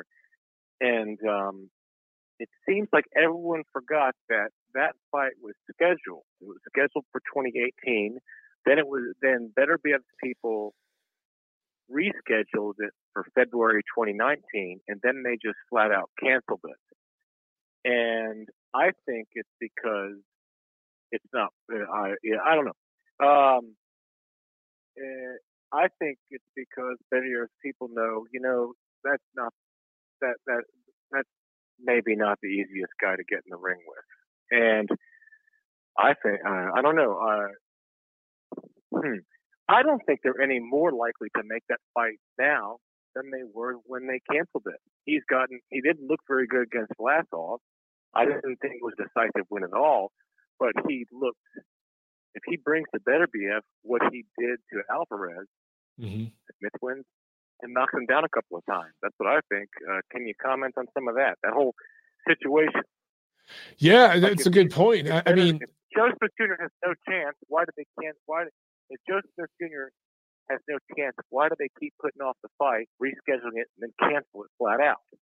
That's a really good point, man. That's a really good point. I'll say this: people are putting too much into the. Uh, people have short memories, and when they look at Joe Smith Jr.'s fight against Vlasov, uh, he didn't, as you said, he didn't look particularly great. He struggled, but people forget there was cancellations, and he had to start uh, stop camp and restart camp. That wasn't a hundred percent version of Joe Smith. We saw a hundred percent version of Joe Smith against Alvarez, and I really think that's what he's going to bring into the fight with Beterbiev. So I think that's a highly yeah, that, competitive that fight. That was actually shocking. Yeah, yeah. I, I mean, it, he put it all together in that fight, and he got Alvarez at the right time. That's a big part of it. Is he going to get Beterbiev at the right time? Beterbiev's old. He's been injured. He's been inactive. I'm t- that's a highly competitive fight, bro. Highly competitive fight. Would you say it was 50 50? Could you pick someone? What do you think? I would go 55 45 better Beterbiev just uh, for a few different reasons, but um, it, that's how close I'd, I see it. I think that's a very close fight. I'm not going to go 50 50, but that's slightly edge Beterbiev. But it would not shock me at all to see Joe Smith land something big and crack that granite because so far, Beterbiev has been granite, you know, but eventually granite cracks, bro. And Joe Smith might be the guy to do it. Okay. I got you got time for another question? Sure, man. What is it? Oh, who is this? By the you didn't give me your name. You just told me that you're a masseuse for the. Oh, uh... I'm sorry. This is. Oh yeah, yeah, yeah. This is Ceylon. Steve? oh, Ceylon. This. Oh, okay. Yeah, I thought it was you, bro. No, just I. You know, I didn't get the Midwest Ceylon, so I thought it was you, Ceylon. I just wanted to be sure. Okay. Well, yeah, my my cousin and I rarely rarely calling on the same day. Uh, I got. you're never in the same room at the same time. Yeah, I got you. I, it's funny we can't we don't get along. Um, okay, about this whole uh, Spence Pacquiao Crawford. I mean, I I don't think I don't I don't think anyone really thought uh, Pacquiao Crawford was going to happen. Yeah. I and I, I yeah I don't see. I like you pointing out about signing Pacquiao. Why else would they sign him except to so Spence could beat his ass? Um, yeah. Another thing is I I don't I I don't think I, I think they would have him doing that sooner rather than fighting Ugas and then waiting another two years to fight Pacquiao. That that doesn't make sense. I, I don't see Spence fighting Ugas next. I don't know why. Uh, I don't know. I don't see it happening. I think they're saving Ugas uh, for Boots Ennis. Boots Ennis supposedly is unsigned, but he's fought on more PBC cards than the PBC fighters have recently, hmm. the official PBC fighters. So I figure, you know, I mean, wouldn't wouldn't you want something to offer this guy for signing him? And how about a WBA title? They practically give him out these days. I, I it, it's not outside the realm well, of possibility, no, I mean, but my thing is they just don't know what Pacquiao is going to do. He's so unpredictable, and you're going to have to throw a boatload of money at him uh, to get in the ring against Spence, unless you have some sort of foreign investor or you can go to a stadium in Vegas and do a full crowd. I just don't know if that financially makes sense right now. I think a fight between Spence and Ugas, they could go Fox pay per view. It'll do 150, 200,000 pay per view buys. That's enough to get everybody paid. It keeps everyone happy. And that's probably what you're going to get. I hope it'd be great to be proven wrong, but that's probably what you're going to get. Well, what I what I don't understand is why would any why would they sign Pacquiao without having uh, a Spence fight in the bag? You know, I, I, don't understand a lot of things they do. Being being like part of the so you're saying being contractually mandated right like written into the contract that's what i mean yeah yeah I, am yeah, with yeah. you but i don't understand a lot of things that they do look they might have been they signed pacquiao to build up thurman and spence those were the two guys pacquiao i don't think they expected pacquiao to beat thurman but he did i oh. think yeah oh. they wanted to do thurman versus spence man, I tell you what, never that that surprised me because never at any never at any any time did I think Thurman. It would never it never occurred to me that Thurman could beat Spence. I never saw anything out of Thurman that would told me he could beat. I'm sorry, I never saw anything out of Thurman that told me he'd beat Pacquiao. Yeah, I I predicted Pacquiao in that fight, or I, I at least I thought he had a really good chance. I don't remember specifically what my pick was, but it didn't surprise me at all when he beat Thurman, especially at that time. I think Keith Thurman was. A, I like Keith. You know, he was an entertaining, fun fighter, but I do think some people overrated him. Huh. I mean, I just didn't. Uh, I, I'm I'm surprised that they. I figured like, well, if I say, well, I just take it for granted that Pacquiao beat Thurman. I, I'm surprised that guys that, that uh, signed Pacquiao wouldn't take it for granted too. Plus, Pacquiao has a very recent history of telling uh, telling a promoter to come stand up his ass when he doesn't want to do something. Pretty much. Uh, so I mean, like, so it's like, God, why would you sign? Why would you sign a guy who's independently minded without you know having a legal contractual obligation to fight Spence? I'm sure they're protected financially in the contract, but I'm sure there's also a protection for Pacquiao where if he says, "Hey, I want to retire, I'm done," he can walk away. So um, it, it's hard to predict what Manny is going to do at this point. I don't know if Pacquiao is going to fight this year, bro. I really don't. I would like to see him fight more. I just don't want to see him do it against Crawford or Spence. I hear you, man. I hear you. Thanks, Michael. Thanks, Salon. Appreciate it, brother. Have a good one. All right. Real quick, I saw in the chat um, uh, one question I want to get to here. Vlaman asked, Michael, have you seen Christian Mbilli fight uh, in this American military camp last Thursday? Your thoughts? Yeah, so he fought, um, I think it was on Twitch because they had some undercard fights on Twitch. Uh, or maybe he was on the the very beginning of the Ring City broadcast. Look good, look real good. Good fight too. All those fights were pretty damn good and entertaining. So uh, Ring City USA, in my opinion, is killing it. Hamed says, Mike, you pick Thurman. I recall I actually picked Pacquiao after the Lopez fight. Thought inactivity was a big factor. Thanks for keeping me honest, Hamed. Um, yeah, I, I, don't remember exactly what my prediction was, but I do remember thinking that uh, Pacquiao had a very good chance and was a live dog in that fight.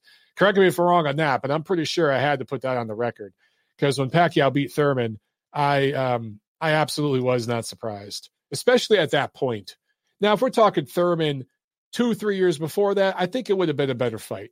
Thurman was half checked out by the time they fought. Andrew Smith says Spence is a pay per view star. And of course, he's being sarcastic. Pay per view star is in quotes, and I'm pretty sure those are air quotes. All right, let's get to the fights preview, guys. We're an hour and 20 minutes in. Then we'll jump to some more calls. Uh, let me see. Ooh, wrong notes. Oh, wrong notes. Okay, here we go. Friday, April 30th, the last day of April. ESPN Plus here in the States, BT Sports over in the UK, Queensberry Promotions, of course, as Mr. Frank Warren's promotional outfit. At York Hall, Bethnal Green, London, uh, Moruti Mthalane, a veteran out of South Africa, defending the fourth defense of his IBF flyweight title against Sunny Edwards. 15 and 0, 25 years old, out of London. So this is a, a chance for the young man to grab a title. Uh, Mthalane is a road warrior. He won his title in Malaysia. He has defended it in China, defended it twice in Japan, and now is fighting in England. Talk about a road warrior. Put some respect on this dude's name. He went pro in the year 2000. Sunny Edwards was four years old when this dude went pro. To put the age difference in perspective, again, let me repeat this.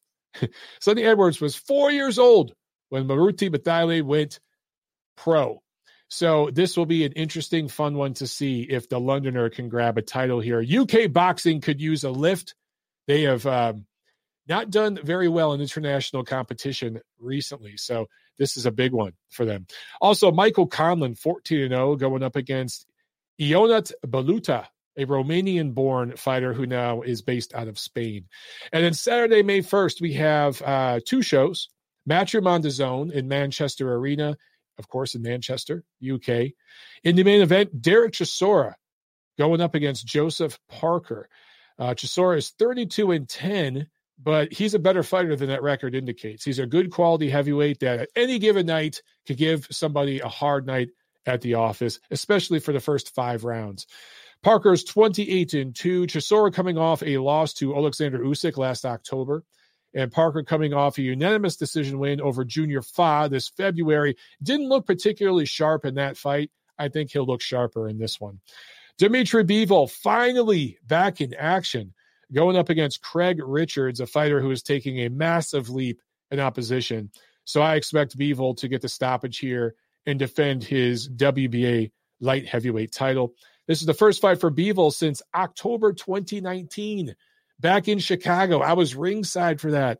That was the card where Patrick Day suffered injuries that took his life, and uh, Alexander Usyk uh, fought. Uh, who the hell was it? Chaz Witherspoon. I think it was Chaz. I can't even remember 100%.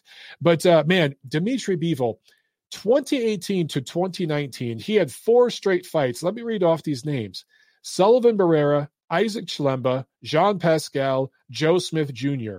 He barely lost a round in those four fights. He lost a couple, couple rounds, but he pretty much dominated. That's 48 rounds. He won at least 40 of them.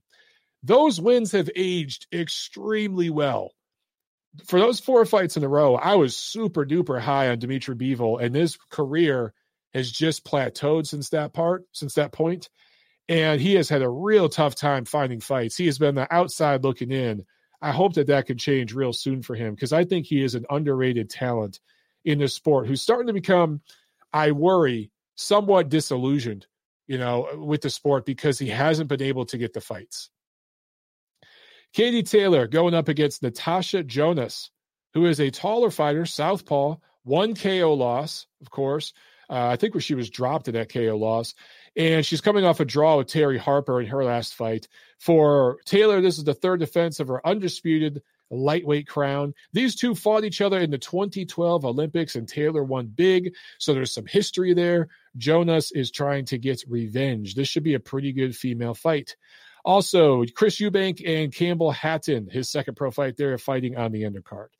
And PBC on Fox pay per view, TGB Promotions. Uh, Dignity Health Sports Park, Carson, California. Before we talk about the heavyweights, let's talk about the undercard here. Sebastian Fundora uh, going up against Jorge Cota.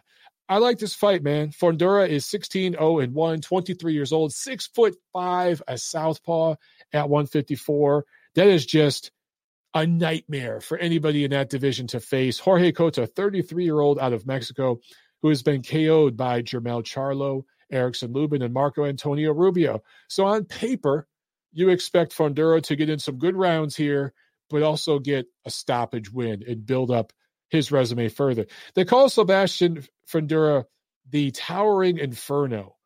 I think his nickname should be the Freak. And I don't mean that disrespectfully. I just mean he's six foot five and he makes 154. They should just call him Sebastian the Freak Fundora. I think that'd be fun and it would fit.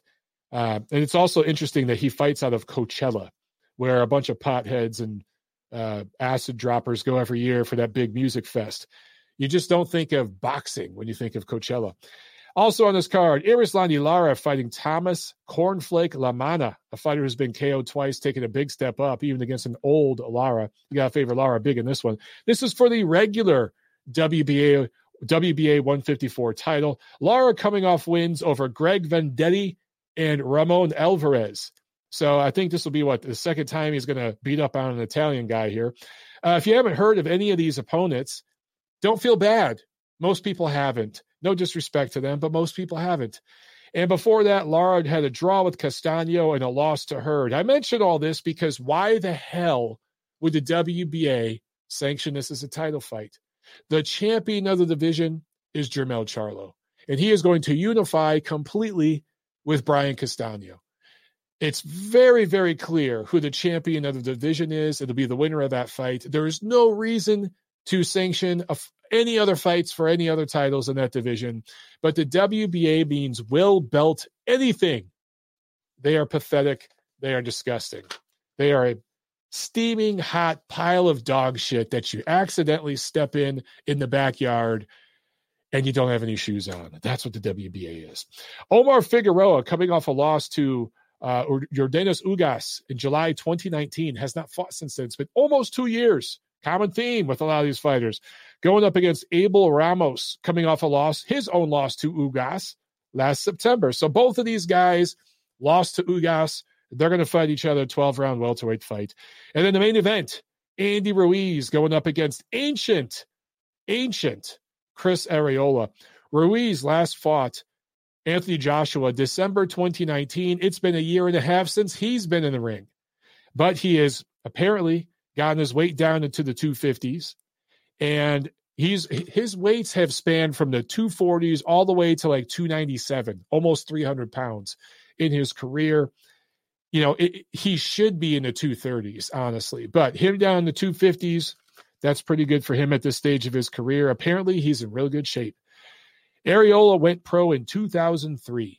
So, what, 18 years ago? So, the year Arreola went pro, you were born that year, you are officially an adult in 2021. That's how long this dude's been a pro. Best win was, I don't know, Eric Molina in 2012, Brian Minto in 2009, Chaz Witherspoon in 2008. I don't know. I like Chris Arreola. Super fun dude, super fun human being, fun fighter to watch, but he's never kind of been an elite guy, right? He's never been an elite level fighter. And Andy Ruiz, I just wonder do some people overrate this guy? People call him an elite level heavyweight. I wouldn't say that. I, I haven't seen anything that proves that yet. I thought he lost a close competitive fight to Joseph Parker. Some people felt Ruiz won. I thought Parker won that fight.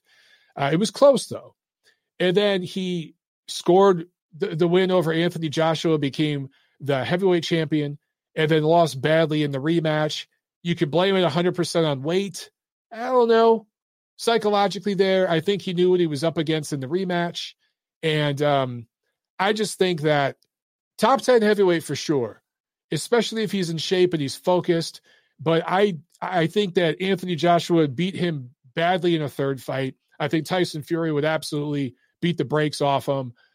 I'd love to see Andy Ruiz. He's going to win this fight by third, fourth, fifth round knockout. It should be a first round knockout, but because they're both Mexican American, there's going to be passion in there. And they're going to slug it out for a while and give a few rounds of action to the fans.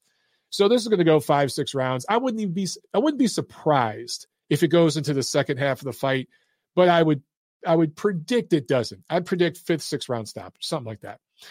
Um, Mandeli in the chat says, "Tell us what you really think of the WBA, Mike." yeah, um, yeah, I think that uh, Ruiz will be successful here, and then I want to see him fight Deontay Wilder. I think that's the perfect return fight for Deontay Wilder.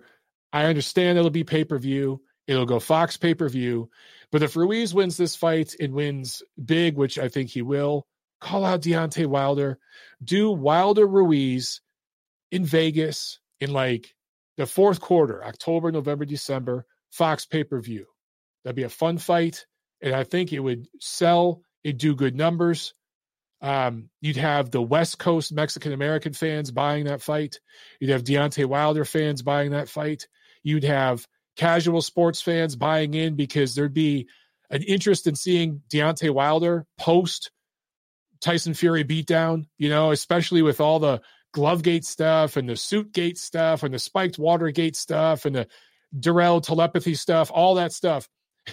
People are going to be curious to see his return. So I think that pay per view could actually do decent numbers 300, 400,000, something like that. That's what I'd like to see going forward. We'll see if that happens. Um, let's see here in the chat. There was one comment I wanted to get out. John Newman in the chat says, "But do you think Ruiz is an elite in the current era? Because that's a different question." Good question. Uh, so far, no. Now, I may be proven wrong. If Andy Ruiz, let's say Andy Ruiz comes back and beats Deontay Wilder, right? Uh, then comes back in, I don't know, maybe there's a rematch with Joseph Parker. He beats him uh, and avenges that one loss, right? It, it, he needs to win a couple fights like that. How many top 10 heavyweights has this guy beat? One. And it was a fluke against Anthony Joshua. So, and this fight with Arreola is no exception. This is the level of opponents that Andy Ruiz, for the most part, has beaten in his career. I can't call him elite until he's beaten some top dudes. He came up short against Parker. No shame in that. But if he's improved since then, cool. Show me. Show me you've improved. I to this point, guys, I look at the Anthony Joshua win, like I rate it, good win, fair and square, all that. But the rumor is Joshua was compromised in camp for that fight. Wasn't 100% coming in. He was the last second replacement. And the rematch, to me, settled all questions. So until Andy Ruiz gets in there and beats some top 10 dudes and maybe at least one top five guy like a Deontay Wilder, I just can't call him elite. Right now, there is only, in my opinion, there are only two elite heavyweights Tyson Fury, Anthony Joshua. That's it. That is it. Andrew Smith, did you hear any news on Usyk? No, I have not. I have not. Unfortunately. Hamed says uh, Ruiz is arguably top five. He has a better signature win than the majority of heavyweights. Top five, sure. I'll put Ruiz in the top five. Does that mean he's elite? Depends on the strength of the division. I don't think this heavyweight division is as strong as some people make it out to be. Some divisions, there's five or six elite fighters. Some divisions, there's one elite fighter. In this particular case, I think right now, there are two elite heavyweights. I could be proven wrong, though. Again, if Andy, Andy Ruiz has one big win, guys, one. Even Tyson Fury, he only has two big wins. They're outstanding wins. You got to rate him number one right now. He beat an all time great in Vladimir Klitschko and then he beat um, he beat uh, uh, Wilder in the rematch. Yes, but other than that, his resume is kind of thin. The heavyweight with the best resume is Anthony Joshua. If you guys really want to know the truth, uh, you know, with real quick with Vladimir Klitschko, it takes me back to the beginning of this show, and I was talking about Ryan Garcia and mental health issues. I know of a lot of fighters that went into fights that are 100% not mentally and emotionally healthy. I can't talk about it too much on the record, but Vladimir Klitschko in that fight with Tyson Fury was not 100%. He was not 100% mentally, emotionally. Uh, he just wasn't there all the way for that fight with Tyson Fury. Physically, he was. He had a good camp. He was a little bit older, long in the tooth or whatever, but mentally and emotionally wasn't quite where he needed to be. And I've seen that sort of thing play out many times. I've seen uh, guys go into fights that weren't 100% mentally and emotionally fit. So, for again, for Ryan Garcia to pull the plug two and a half months before the fight with Javier Fortuna, he's not doing it two days before the fight. He's doing it two months before the fight. Uh, I got no issue with it as long as Ryan Garcia does what he needs to do and gets healthy and and really you know gets to work because he's got a long road ahead of him if these mental illness issues are real. All right, uh, let's take another phone call real quick, guys, and then we'll uh, wrap up the show. Uh, four four seven nine, you're on the show. Go. Hello, Mike. Uh, oh man, I thought that was you. What's up, man? Yeah, I'm good. I'm good. Uh, some of the things you're saying, uh, I think you can look at it two ways. I agree that Fury has two signature wins, but he did beat Waldo, which Joshua still hasn't done or didn't do. Whoever we blame, both guys are fighting together. So we'll never know who would have won when they're both undefeated. Maybe you'd favor one guy over the other right now, but at the time when they were meant to fight, we'll never know who would have won. And he really did beat Klitschko. I know I've heard this a lot, like uh, Klitschko wasn't 100% and stuff like that, but still him going to Germany, beating Klitschko. I don't think Klitschko had ever lost on points. That was the only other time. And it, wasn't just beating him. I think the way Fury beat him. I know Klitschko let his hands go and fought very tentative. But at the same time, I think you've got to give Fury some sort of credit. I agree. For about 11 rounds, uh, for 11 rounds, Klitschko could have landed a glove on him. And I do think style-wise, that should come into play because if you look at the Joshua and Klitschko fight, I thought Klitschko was ring in that fight, was coming off a loss, was coming off a long layoff, was 41. And it took him about five rounds to actually I thought get like into the fight, and when he did, he pretty much almost knocked Joshua out. At the same time, he did go down. I know, but I'm not sure if Joshua fought Klitschko 17 months prior, and I know that I don't like doing this because at the same time, Joshua also was a bit inexperienced and had 18 fights, so it's not fair as well. But I personally don't think Eddie Hearn and Joshua would have taken that fight if Klitschko had a loss to Fury. I think the only only reason we saw that fight was because Klitschko was coming off a loss. It didn't look great in that fight with Fury, and I think the risk was worth, worth the reward. I think if um, Yeah. Joshua fought that Klitschko, who was physically younger, two, three years, whatever it was, who was on a long winning streak in Germany, I just can't see Joshua beating uh, Klitschko. He still got the job done, and it was a much better fight than the Fury fight. But my point is regarding this whole heavyweight, you could nitpick a lot of their resume. Even Joshua, like he's got wins over Klitschko, uh, Povetkin, and Pulev, but all those guys were either 40 or close to 40. And Right. I agree, he's fought the most consistently top 10 heavyweights. But he, when you look at it on paper, the guys he beat, uh, get the belts, guys like Joseph Parker, Charles Martin, are those guys really elite as well? Like, I know you were saying about Andy Ruiz, but Andy Ruiz did go in there and beat Joshua, with Charles Martin got embarrassed by when he got in there with Joshua. And Joseph Parker, I thought kind of laid that. He did okay in a way, but I thought he was way too negative. And I think th- that's where you got to give Ruiz some sort of uh, credit. I know Joshua may have underestimated him, and there may have been problems, but uh, he still knocked Joshua out. And in the rematch, uh, even though Joshua won, I do think Joshua missed the chance. I think he could have maybe went for the knockout. I personally think uh, after what happened in the first fight and after the Klitschko fight, he's kind of become gun shy. But that's still a question mark over him. I personally think like well, when Lennox got knocked out by Rahman in the rematch, he left no doubt. Like so, I, I don't know what you define by elite heavyweight. I personally think right now you could argue Tyson Fury might be the only elite heavyweight. Well, what, what I mean by elite is if you put Fury in the Zeus era, I personally think he could with some of those guys. He may lose to a lot of those guys, may even lose to uh, was there, uh, Holyfield and Lewis and Mike Tyson. But at the same time, I think style wise, he could give lot, all of those guys trouble. Joshua, I'm not sure. Resume wise, he may have uh, arguably fought uh, majority of the top guys, but I just, I don't know. I just, uh, he might prove me wrong if he beats Fury. I just see a guy who's just as flawed as well. And don't get me wrong, Fury is flawed as well. He's Mm. he's not invincible. They're all they're all flawed. Three, Wilder, yeah, they're all flawed. But one guy is unbeaten, and style wise looks like the guy who may be the most difficult to defeat. Uh, we'll see what happens in the future because I do think uh, I'm not sure what you think about the fight. I do think Joshua has that fight with Pulev, which he's been more active, which Fury hasn't had a fight since uh, last uh, February. That could work against him, but I don't know. I, I just think uh, I think a lot of these guys are flawed. So I, I do think Ruiz could argue the top five. Some people say he's top four, top three. Probably I wouldn't go that far. I think Wilder, I'd still rank him ahead, but at the same time, Ruiz has got something on his resume which Wilder hasn't, which is a win over Joshua uh, and unified division. I don't know what you think about that.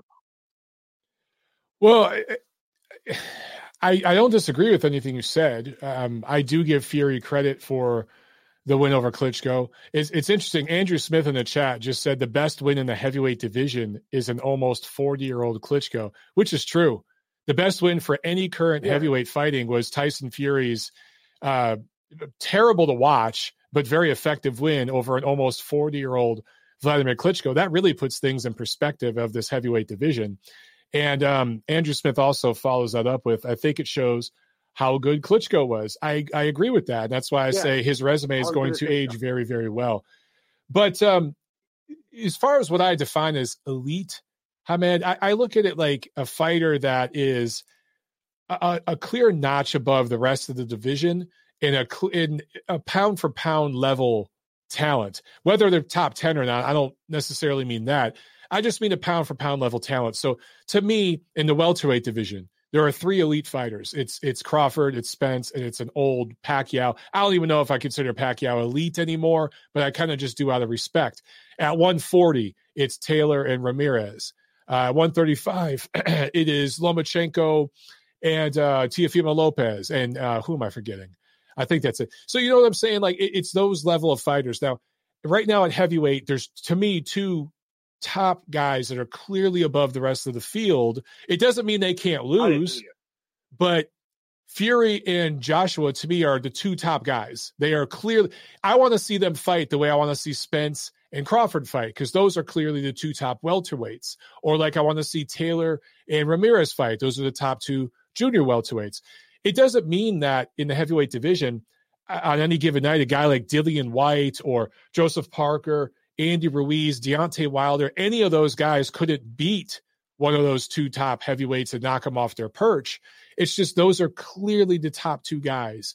So maybe Ruiz is elite. Maybe Eddie Reynoso can make him an elite level fighter. It remains to be seen, though. He hasn't yeah. proven it yet. So far, it's been one amazing night where he knocked out Anthony Joshua, who we all agree is flawed. Vladimir Klitschko at like 42 or whatever, coming off a two, three year layoff, almost did it. So you can knock out Anthony Joshua. Steve Cunningham has knocked down Tyson Fury. I think Fury could be knocked out against the right fighter. He's heavily flawed. Um, so yeah, it could happen, but, but Ruiz no, has to prove it. Yeah, I was going to say, but no one did it to uh, Joshua before that fight. So I, yeah, I agree. But I they dropped him and they hurt him. Yeah. Dillian Whyte hurt him. Vladimir Klitschko uh, dropped him. You know what I'm saying? Klitschko, Klitschko hurt him. At the same time, Klitschko is all time great. I think. I think we. I know. I know his thing. He was flawed and so flawed. But to me, getting getting dropped, it depends who you're getting dropped by and how you come back. Uh, I didn't see him getting dropped by Klitschko as a big thing because I, I think that vision or any vision of Klitschko would have probably took Wilder's lights out. So I didn't look at that too much. I think uh, like what he did with Povetkin, Povetkin and flush shot. I don't think Joshua has got a better chin than some people think. Uh, but yeah. I agree. Yeah, he he is a flawed guy and he was beatable, same as Ruiz. But I think Ruiz, I think it's the fact that no one saw it coming and there was a big upset. That's why I personally would give it uh, a lot of credit. And at the same time, he got dropped and he got back up from a heavy knockdown and he managed to drop Joshua and then knock him That's a good point. And at the same time, when at the same time, when you look at guys like Luis Ortiz, is he really a top 10 heavyweight? Uh, skill wise, maybe, but then you look at guys he's fought and beat. Uh, I, I, I struggle to follow Luis Ortiz. If, we're just basing on resume, we're gonna like if we're gonna compare everyone's resume, then I think Luis Ortiz is barely a top ten heavyweight. I think you could argue guys like Chisora may have a better resume than Ortiz. Skill wise, I agree. Ortiz only was slightly avoided maybe, but skill wise, I agree he's a better fighter. But looking at his wins, I don't know. He, he hasn't really beaten many guys outside Bryant Jennings, and he lost twice to uh, Wilder. So I, I agree. It, it, depends what you define by uh, elite and uh, how you rank the fighters. I was going to say one thing, last thing before I drop off. Regarding the heavyweight division and welterweight division, obviously I don't really rank heavyweight pound for pound like what you were saying earlier on, but I think there is a lot more pressure on the welterweights and because they are in America, especially the bigger names. I mean, every three. I think Wilder's only was top American. Uh, at the same time, a lot of these guys have not fought. Like, do you think this is a problem? Because a lot of people give the Henry stick, but we did manage to see Joshua and uh, Klitschko fight and Wilder and Fury fight twice. And in the welterweight division, since Mayor the Packer retired, I think I don't think we've got many unifications. I think we've got one Danny Garcia and Keith Thurman.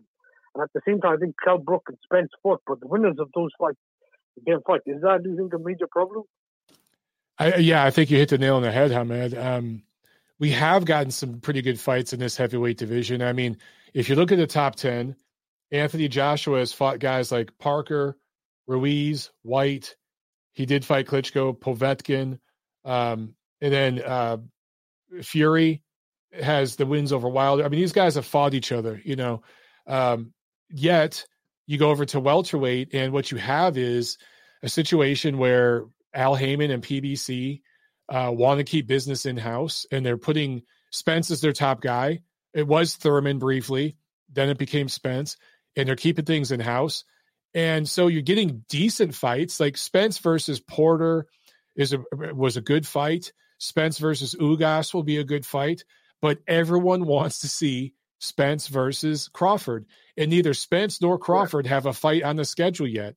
And it's the same thing with with uh, Fury and Joshua. We know they're negotiating, but nothing's on the schedule yet. I think this is a major problem. Boxing is off to a really slow start in 2021. And the biggest problem in the post COVID world, I don't mean post COVID like it's over, I mean post pandemic, um, post breakouts, if you will, is that um, a lot of these fighters want a big, big payday, and you can only make that big payday happen with fans. You have to have site fees. And so uh, I, I, just I don't know when some of these fights are going to happen if they ever do happen. Man, it's unfortunate. It's a huge problem. I agree. What do you think? Look, if we get Fury and Joshua fight, I think that's consolidation at a heavyweight. I want to see, like, I know you touched on it, it, and I know now the news is that Pacquiao Crawford is off. Whether or not that fight was ever on, I never know. I don't even know if that's true. But if Pacquiao and Spence do fight, and I don't know if that's a unification, because now Ugas has been elevated as a WBA champion, which is, I think, a bit of a, a cluster fuck like that. say if Pacquiao and Spence fight, and say we get Porter and Crawford, and then say the winners of that somehow fight later.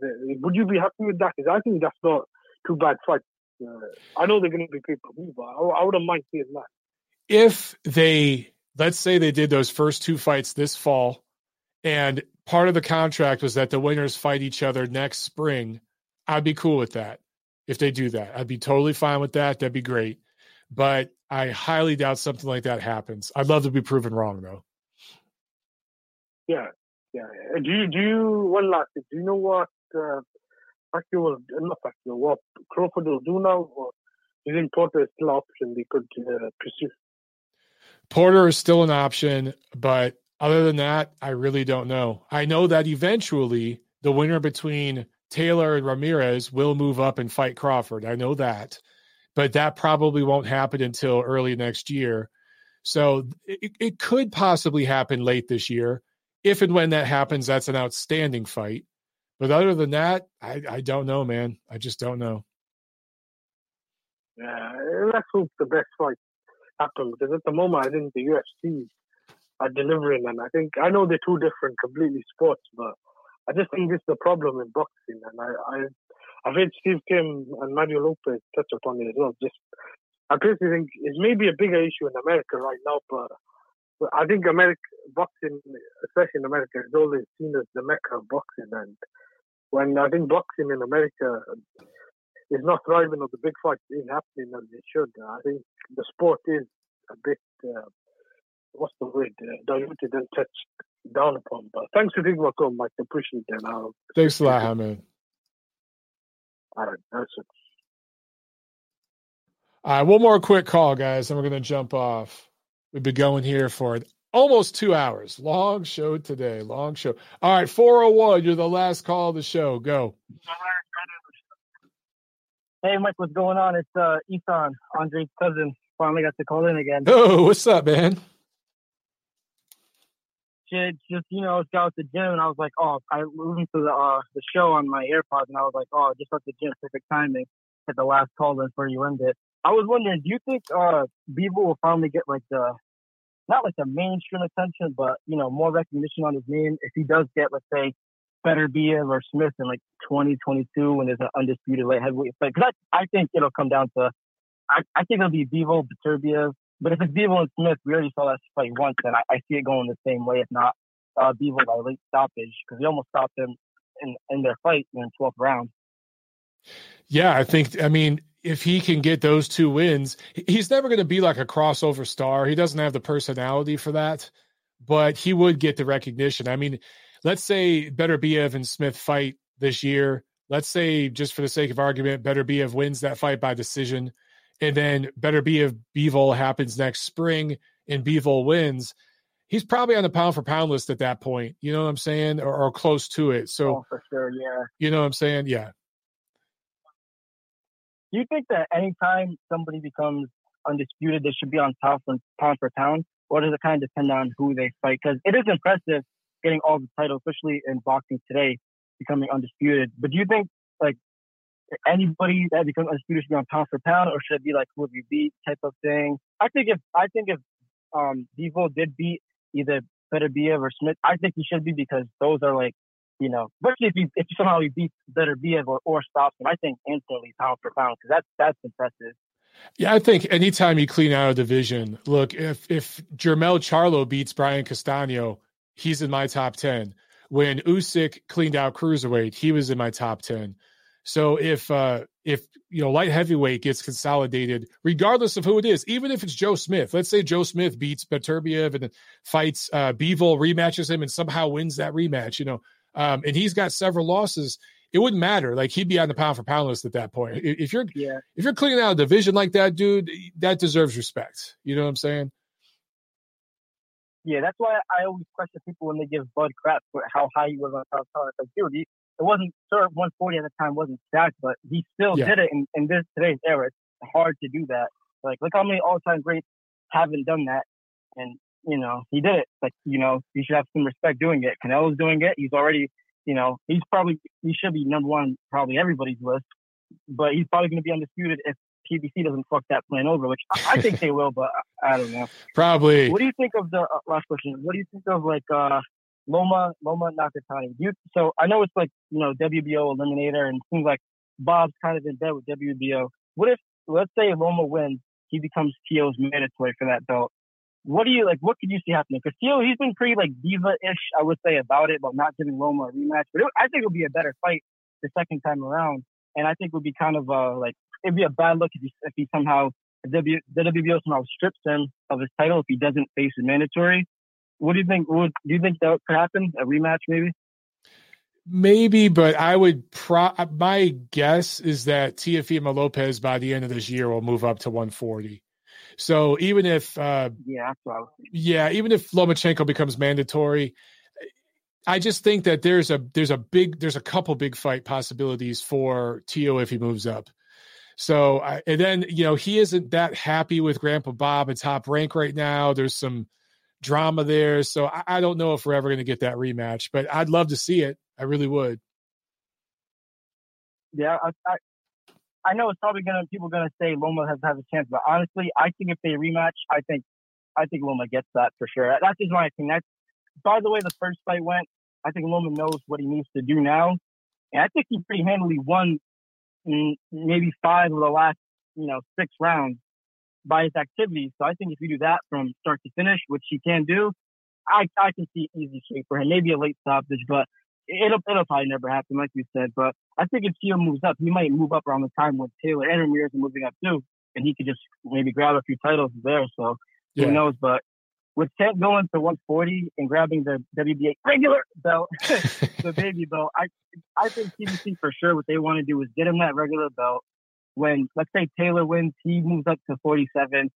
Titles are vacant. What do they the, what did the, the WBA do? Elevate him to super champ, and then boom, PBC's got their stamp in uh, 142. I, that's what's gonna happen. I, I mark my words. I bet you that's what's that's gonna happen. I could definitely see that happening. Uh, If Tank stays at 40, if Tio moves up to 40, hopefully that fight can be talked about and made. That would be an awesome fight at 140. Uh, I don't see it, but you're damn right. Uh, WBA is going to elevate Tank at uh, 140 if um, if and when the winner between Taylor Ramirez moves up, which they will. So yeah, you can kind of predict what the Yeah, WBA is going to do, man. It's so nasty. It's just disgusting. Yeah, all the all the sanctioning bodies acting like promoters now. It's kind of sick. Makes me wish there was like some kind of like boxing government establishment to like put them in check because they're all playing politics. WBC, Yeah. like let Canelo do whatever. WBO, Bob owns them. WBA take payoff from PBC, I think. But you know, but all right, Mike, I'm gonna let you go. Great show as always, man. Thanks a lot, brother. Good hearing from you, man. There and stay safe. All right, you too, bro. Have a good one. All right, guys. Man, what a show. Almost two hours. Almost two hours of uh, boxing talk. Good stuff, man. Um, let's see here. John Newman, last comment of the day says Tank is not fighting any legit champion anytime soon. Right, you are, John. And that's why it's really hard to tank. take Tank's career seriously. And I'm a big fan. I think the guy's a talent, but um, you gotta fight the fights, man. All right, guys, uh, good stuff, man. We'll uh, enjoy the fights this weekend. Let me know if you want to see a um, a fight party uh, for Ruiz Arreola on my channel, and we'll do some live commentary. Either way, we'll see you guys next Monday on the show. See you at the fights.